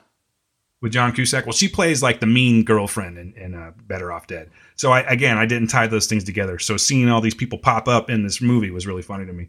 But um, you know the scene at the beginning where Tina wakes up from her her dream or she's in her dream and he's out in the hallway. And he's like Tina. He's walking through the alley and he's scraping his finger knives on the wall. She remembered that being super creepy to her as a kid. But when you watch it now, he's just got these ridiculous like accordion arms. It just looks so it's it's so ridiculous. Look past all of that and understand that this movie is a classic for a reason. Freddy Yes. Krueger is an is an Yes. icon. You know, he he's up there with Jason. He's up there with Michael Myers, and of Yes. course Leatherface, and of course my man Art the Clown, who's the new the new guy Oh, on the dude, block. he's on his way. He's on his way. He's on his way for sure. But um, I mean, what more can I say about it? It was Nightmare on Elm Street. It was great. It was on the big screen. We had a great time, save for a few drunk assholes, and uh, I highly recommend it. I'll rate the movie. Why the hell not? I think as far as '80s horror movies go, 1984 is when it came out. For 80s movies, I'm going to give it a five out of five, Steve. Of course, you're gonna give it a. Of course, you got to. It's Of course. What are you There's a reason about? they showed it 35 years later. So Yes. kind of goes without saying. But uh, if you haven't seen it, you want to have a good time and maybe even laugh a little bit because these days it's just it's it's laughable. It really is. Um, it's not going to scare you, but it's a classic. Check it out, man. Nightmare on Elm Street. Nice. What else you got, bruh? I think it's your turn, sir. All right. Well, there's only a few things I want to talk about. Um, Russian Doll. I completed the whole show. Now I'm curious. Let me come out and give it a mea culpa. I am never wrong. Never is a strong word. I'd say I'm wrong 1% of the time. This 1% was totally my fault because I thought it was going to be a thing and it was not that thing at all. I mean, it was, but they did it so well that you forget that it's that thing. Um, here's what I'll tell you happens with here's why Netflix has ruined the game. Because before, when you had network television, their first episode had to be a knockout. Because they have to trust that you'd want to see it a week from now. You're going to want to return. Now, Netflix has done this thing where it's like, we don't have to make the first three episodes good. We can just assume they're going to binge them. And I mm-hmm. think that's been a knock on a lot of shows. they're assuming you're going to stick it out. And some people are like, no, no, no. Here's what you do. You just wait, wait. Uh, episode four is when it really gets good. You're like, but why would I stick around for three episodes? You're assuming I will because of the binge culture. But so they don't have to make it good the first few episodes. They're like, oh, just stick around to episode four. But Can I this, stop you for a quick second, Steve? Yes. Just so I know we're on the same page. Because I the reason that I'm stopping you is that I had mentioned episode four last week. So did you kind of have the same feelings about what I how I oh, totally. to you last week? No question. Okay. Yes. Okay. Yes, and it's unfortunate that that's the case. It should be good from jump, but they are purposely knowing you're going to binge it, and so they're like, ah, they'll stick around. And I did because I'm like, well, let me keep on seeing where this goes because it's an easy mo- show to just have going. I'll just keep it going, see what happens next. But let me tell you, the way that they drop in a twist out of nowhere, you're like, oh, wait a minute. Well, that was interesting. What now? And now you're in. That's when everything switches up. But before then, it's literally Groundhog Day. It is Groundhog Day for three episodes. And I'm like, I don't know why they did it like that. Completely watchable, right? It's totally watchable, but we know the rules by episode one. We know what the rules are. You could have actually dropped in that situation in episode two, and now you have eight episodes to explore it way more thoroughly than they were able to. Because there was a lot of stuff left in the air that we don't even understand still. Like there's stuff that I still don't get. I'm yeah, like, what? me too. but I I would recommend everybody watching Russian Doll. I think that it was a a good show. It was a solid effort. I love Natasha Lyonne. I think Natasha Lyonne, man. I think she does a great. Now, and maybe I'm tripping.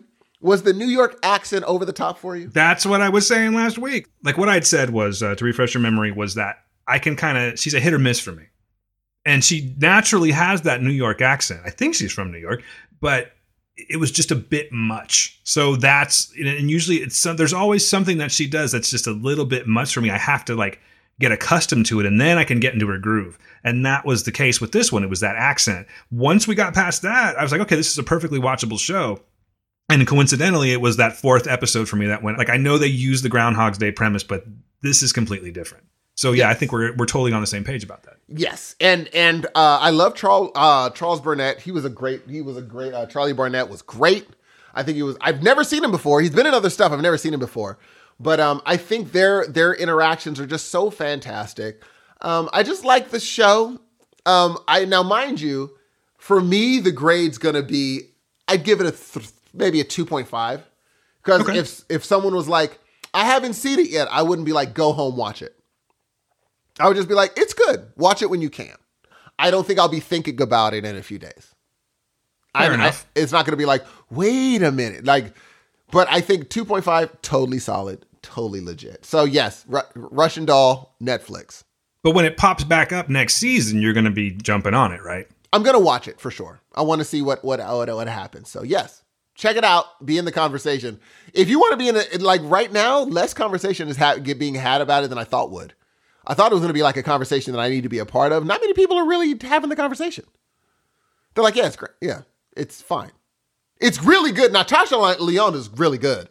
Um, but I, no one's really like dice like, oh, have you not seen this? It's just people are like, yeah, it's good. It's good. So yes, Russian Doll, um, Netflix, check it out. All right. The other thing I watched was um Dan, you know I'm not a fan of Killer Mike. I love his music. Him and El-P's uh Run the Jewels is fantastic. But his his his thing, I'm not a big lover of. His groove. And so I said, you know what? I'm just gonna bite my I'm just gonna bite the bullet and watch Trigger Warning just to see what it's all about. And what Trigger Warning is, is he tackles certain topics like, you know, gangs and uh, you know, making your own country. Can you do it? Leaving, all this stuff in each episode. And the first episode is him trying to buy nothing but black. Black everything. Going on a black bus, eating black food, all this stuff, right? And off the jump, I'm like, oh, this is interesting. This is interesting, right? And I'm in. I'm like, oh, wow, maybe I've had this guy pegged wrong. And then um, I watch an episode about him talking to Crips and Bloods and saying he notices that the Hells Angels are always being able to have this great, even no matter how much violence they have around them, people are just like, yeah, but they feed kids and they do this and they're a legitimate business. And you, they like have Hells Angels clothing on Amazon. Yeah, they have their own brand. Yeah, they have a brand, but you can't have Crips and Bloods on Amazon, even though the Hells Angels have done some destructive things in their history. Rolling Stone concert at Altamont Pass. Yes, oh, like yeah, seven people were killed. And they're they're and I hear they're they're uh, exact. You know, throughout history, they haven't been opposed to killing in general. So he said maybe we just need a brand, and so they, he tells them, "How about we start a company for you called Crip-A-Cola?" And that's what he does. He do, he legitimately gets the since he has a voice, he gets the right people branding people from Coca Cola, this person and that person, and he puts them all together and makes a Coca Cola for them, and they go off to like these farmers markets and sell them, and people are legitimately drinking them. And then he gives the blood one, and now they're selling together, and they're doing this thing, and I was like, oh, this was a beautiful thing. One of the Crips was like, you know, it's just seeing him, seeing the guy smile, being like, I never thought something like this could happen to me, and it's happening. I was like, this touches my heart. And then, there it is. I was waiting for it. and then I almost forgot who I was dealing with. And then it happens. So what Killer Mike does is he's like, you know what? I think people need a more realistic vision of what they're going to be when they grow up, right? Oof, I know where you're going. And so he sits these kids around the table. And he's like, hey, what do you guys want to be when you grow up? And one kid is like, I want to grow up and cure cancer. Another kid is like, I want to go to space, go to Mars, become an astronaut, whatever. And Killer Mike says, A, that's never going to happen. Get something more realistic. And the kids are like, wait, what? Now, mind you, if one of these kids was my child, I would have jumped over the camera and wailed on Killer Mike because you just changed the trajectory of my kid's life by you saying this. Now, he goes to the principal and tells him what he said, and the principal right off the back is like, "No, don't Oh, do yeah, that. she's looking at him like he's crazy. Like you are out of your daggone mind. This is what you do." He's like, heck yeah, da, da, da, da, da, da. And here's the funny part. They have a whole meeting later on. He gets a bunch of people off the street saying, hey, do you want to work? I can take you to class and make you a vocation or get you into a vocation. So he asked the people, what do you want to do? Two of the guys said, I got to be honest with you. My dream is to become a musician. And he's like, Killer Mike replies, oh, that's your problem. I'm like, is it your pro- is it the problem, Killer Mike, the musician, producer, millionaire, singer guy? That's the issue. Because it's so crazy that you're a musician and you're making it. Genius, man. And here's my here's what I'm gonna tell you. If you can make it, I don't know who you're telling can't. Cause I know 12 year olds that could talk circles around you. So you're telling me you're the exception. I'm just supposed to tell those kids that this brilliant man is the exception to the rule. Why are you doing this? And then he's like, here's what I'm going to do. I'm going to make a vocation interesting. So I'm going to have sex workers explain vocations to their people on the other side of the camera. How to fix lamps. How to fix lamps. Let's make it sexual since people view porn so much. That's when I knew, oh, that's right. I'm dealing with Killer Mike. Yeah, I didn't agree with that either, man. I almost forgot I'm dealing with Killer Mike. And it just goes downhill from there. There's an episode where he's like, hey, we all need to, all these people from different walks of life should make a song together. So he gets a person that's, uh, you know, uh, a Muslim and a, and a this person and a that person and a racist white dude. And the white dude, when making his verse for the song, says nigger in it with the R. Right? Mm-hmm. Let me tell you what Mike does. He keeps him in the group, has him perform this song as an opener for Run the Jewels. This is Killer Mike, Dan. so when he says nigger at the end of the song, everyone in the audience is like, exactly. They're like, what just happened? Jesus Christ. Yes. And and then and then Mike does the thing was like, you know, what I did was I showed that maybe if we bring everybody together and make it one song, we'll able to listen better. I said, Killer Mike, you are Killer Mike. Thank the Lord I didn't have you pegged wrong. You are exactly who I thought you were. Everything I worried about if they gave you creative freedom is exactly what happened today. And you know who what you know what he didn't tackle though? What's The that? fact that he that, that he's like, hey, the, the the fact that he was pro NRA for a second there, I don't he might still be. He didn't tackle gun ownership. Be like, yeah, because you know, even you know that people be like, that's Killer Mike. There he is. Here's my thing. And I think a lot of people don't realize how heavily into politics he actually is. Oh, So of course he didn't tackle NRA. Now, here's the thing. If you're if you want to be, if you want to see a guy thinking he's smarter than he is, watch this show. Oh, I didn't tell you the best part. There's a part where he quote unquote makes his own country. He buys a house and makes his own country, right? And invites mm-hmm. these people to his country. And then he has a vote to see who's going to lead the country. He loses the vote, okay? And they vote for someone else to be leader. At the end, he's talking to his wife. His wife says, Hey, I can't believe you lost. And he looked at her, he's like, Yo, baby, don't lose. What I did was, and they show a camera showing him changing the votes. I'm like, What are you showing here, Killer Mike? Like, what does that do? What are you doing? You're showing that if you mess around with votes, you're like, I did the right thing. I knew she would be better. So I just made her win. I said, What is the point of that? What is what are you saying? That we should change votes after people vote? What? There is a massive display of hypocrisy from what I've seen. I've seen a lot of Oh, people talk about no the show because I, I, you know, I, I hashtagged it and I wanted to see what people were thinking when it first came out a couple weeks ago. And there is a huge population of people that love this show. So I jumped on it and I started watching it. And immediately I found that there's just this hypocrisy with it, man. I mean, let's just take the first episode where, like you were saying, he wants to do nothing but buy from you know black products and just strictly black. I forgot living black, I believe is what he called it. Now, this is just a minor thing, but right off jump, he's being a hypocrite because who does he get to help El-P. him out? El-P. And his excuse is, oh, well, you're, you're black because you're in Run the Jewels. Bullshit. Wrong. Exactly. Bull. Bullshit. No. That is just him bending the rules That's it. for it. And I and immediately I went, okay, I don't think I'm gonna really you know what, I'm not gonna judge so quickly. But I already see where this is kind of going, you know, and, and I love Run the Jewels, you know that. Of course you do. Yes. But I think after this, I love Run the Jewels. I'm with you. I don't really I'm not a big killer Mike guy. I love El-P. I think El-P's a fucking genius. And I don't really blame him for, you know, doing a favor for Killer Mike and going on to his show because he was just helping out Killer Mike. And but El-P he's not even- yeah. lending to he's not he's not helping the problem out. He's No. he's lending to the hypocrisy.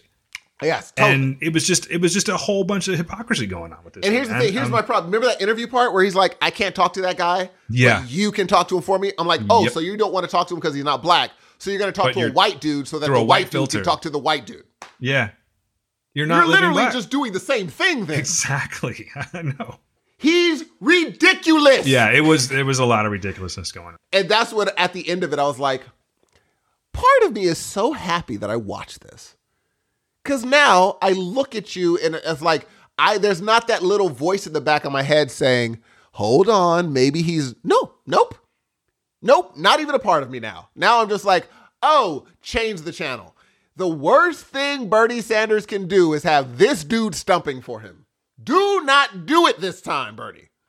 This dude, he's not he's not as smart as he speaks. I promise you. I promise you he's not. Just don't do it. Just don't do it. I'm gonna tell everybody my my my uh, score. If only for the table scene. That's all you need to see. This is a one. Don't watch it. Don't. You will leave dumber.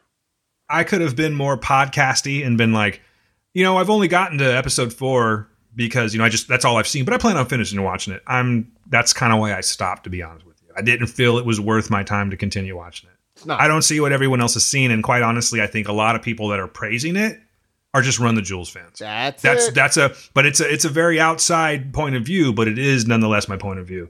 I have no desire to finish watching it. I agree with you. I give it a one. A one. That is that. So those are the, the, the it's it's. I'm glad that I watched other uh, really good things. If that was the thing I came to talk about, I'd be freaking pissed off for my week. But that was just I almost forgot about it until we talked about it this morning. There was one thing that happened, and I think it was in episode two. It was the one with the kids that I thought was a kind of a cool thing to do. Like, and he did, it sort of respectfully, but at the same time, I think he made his point. And it's when he's asking these kids what they want to do with their lives before he like really just Yes. you know let them down completely.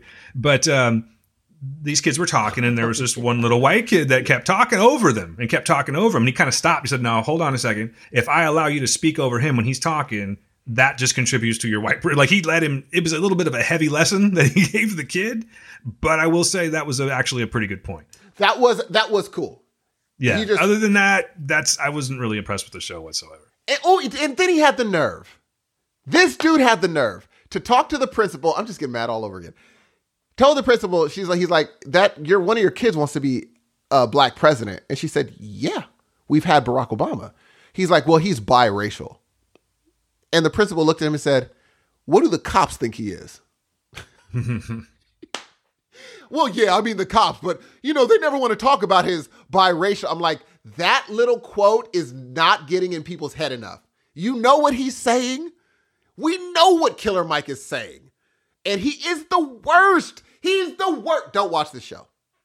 Don't that watch principal the show. was not having it. He and I guarantee she was just like, get him out of my office. I could tell like there were Mm-hmm. times where she'd look down at her papers and kind of arrange them because she's like, what am I even doing?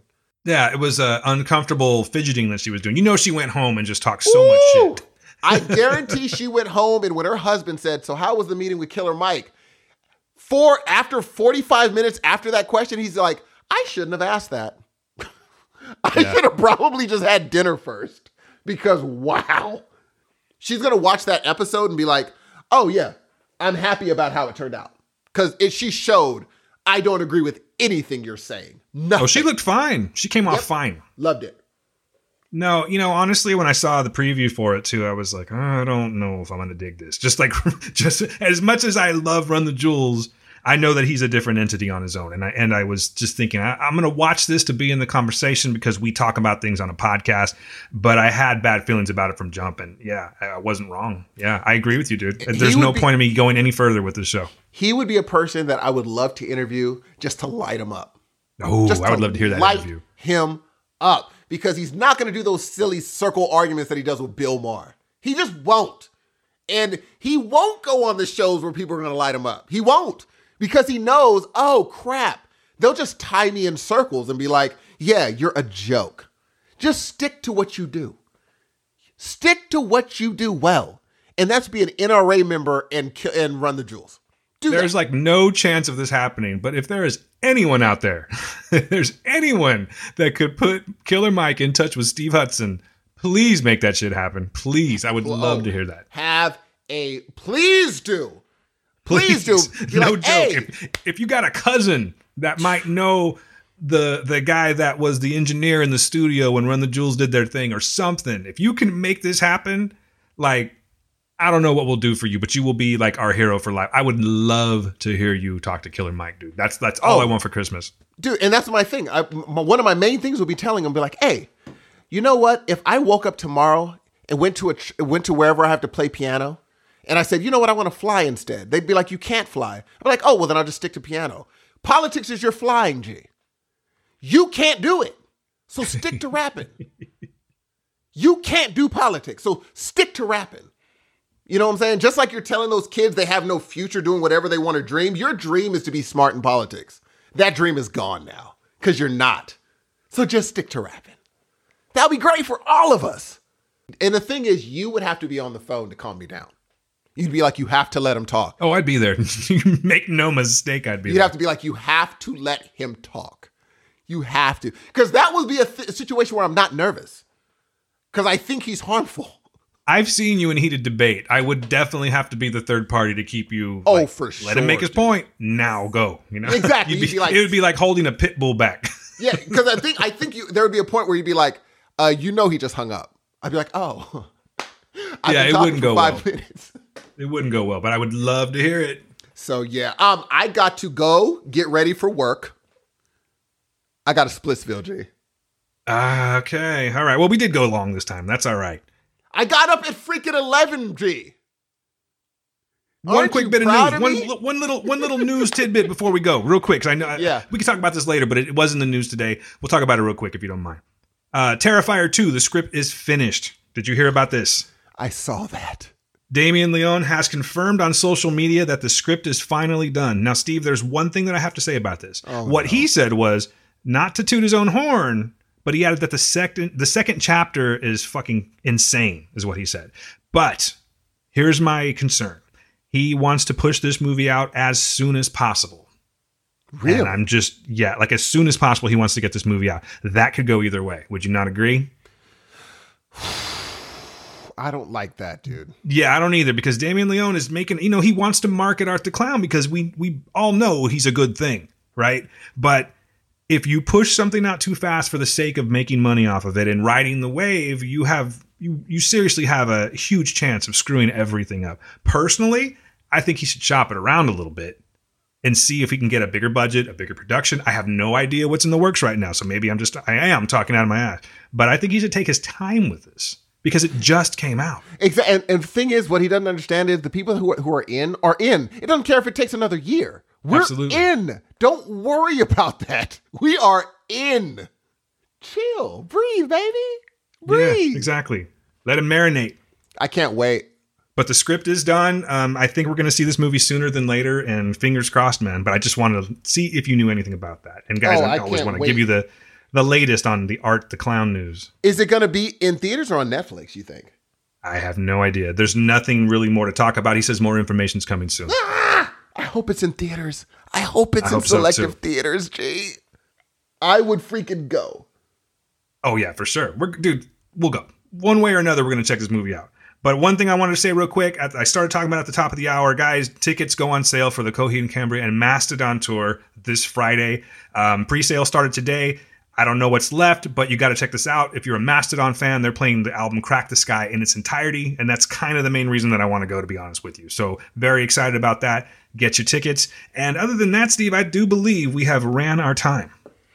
Ladies and gentlemen, I'm going to say this one thing to you guys. We love you. Thank you so much for bearing with me when I was in the psychedelic phase, sitting there going through my uh, watercolors in my brain and going on random tangents. I was off the hook and you guys stuck it through. I really appreciate it. And for that, I love you dearly. Um, we did some random tangents today. Uh, can't wait to hear what you think about that. And um, first, foremost, la- well, actually, last but not least, please, please, please leave voicemails, leave your feedback. Tell Dan how awesome his dulcet tones are. Make sure uh, you know you let him know how much you love him. And people, we love you so very much. And we're gonna see you for episode 56 coming next week. The next voice you hear is the one that you want to go to bed with. Dan Ramirez. because you know what I do. you, you know I got no objections to that. Guys, thank you very much for listening. Hey, real quick before I go, again, go to the website, www.heroesofnoise.com, and please vote for us in the My RodeCast competition. We need all the help that we can get with this. We will love you forever for it. It means a lot to us. Please do this. This is the one favor that we're going to ask of you guys. Other than that, I hope you enjoyed the show. I know we were crazy for about an hour and a half before we actually got to the reviews and things like that, but I had a freaking blast on this one. I cannot wait to put it out to you guys. I wish you the happiest Valentine's Day you can have. Love your lovers and all that. And on that note, be good to yourself. Be good to the people around you. It's important. My name is Dan Ramirez. That's Steve Hudson. We're the Heroes of Noise. Peace.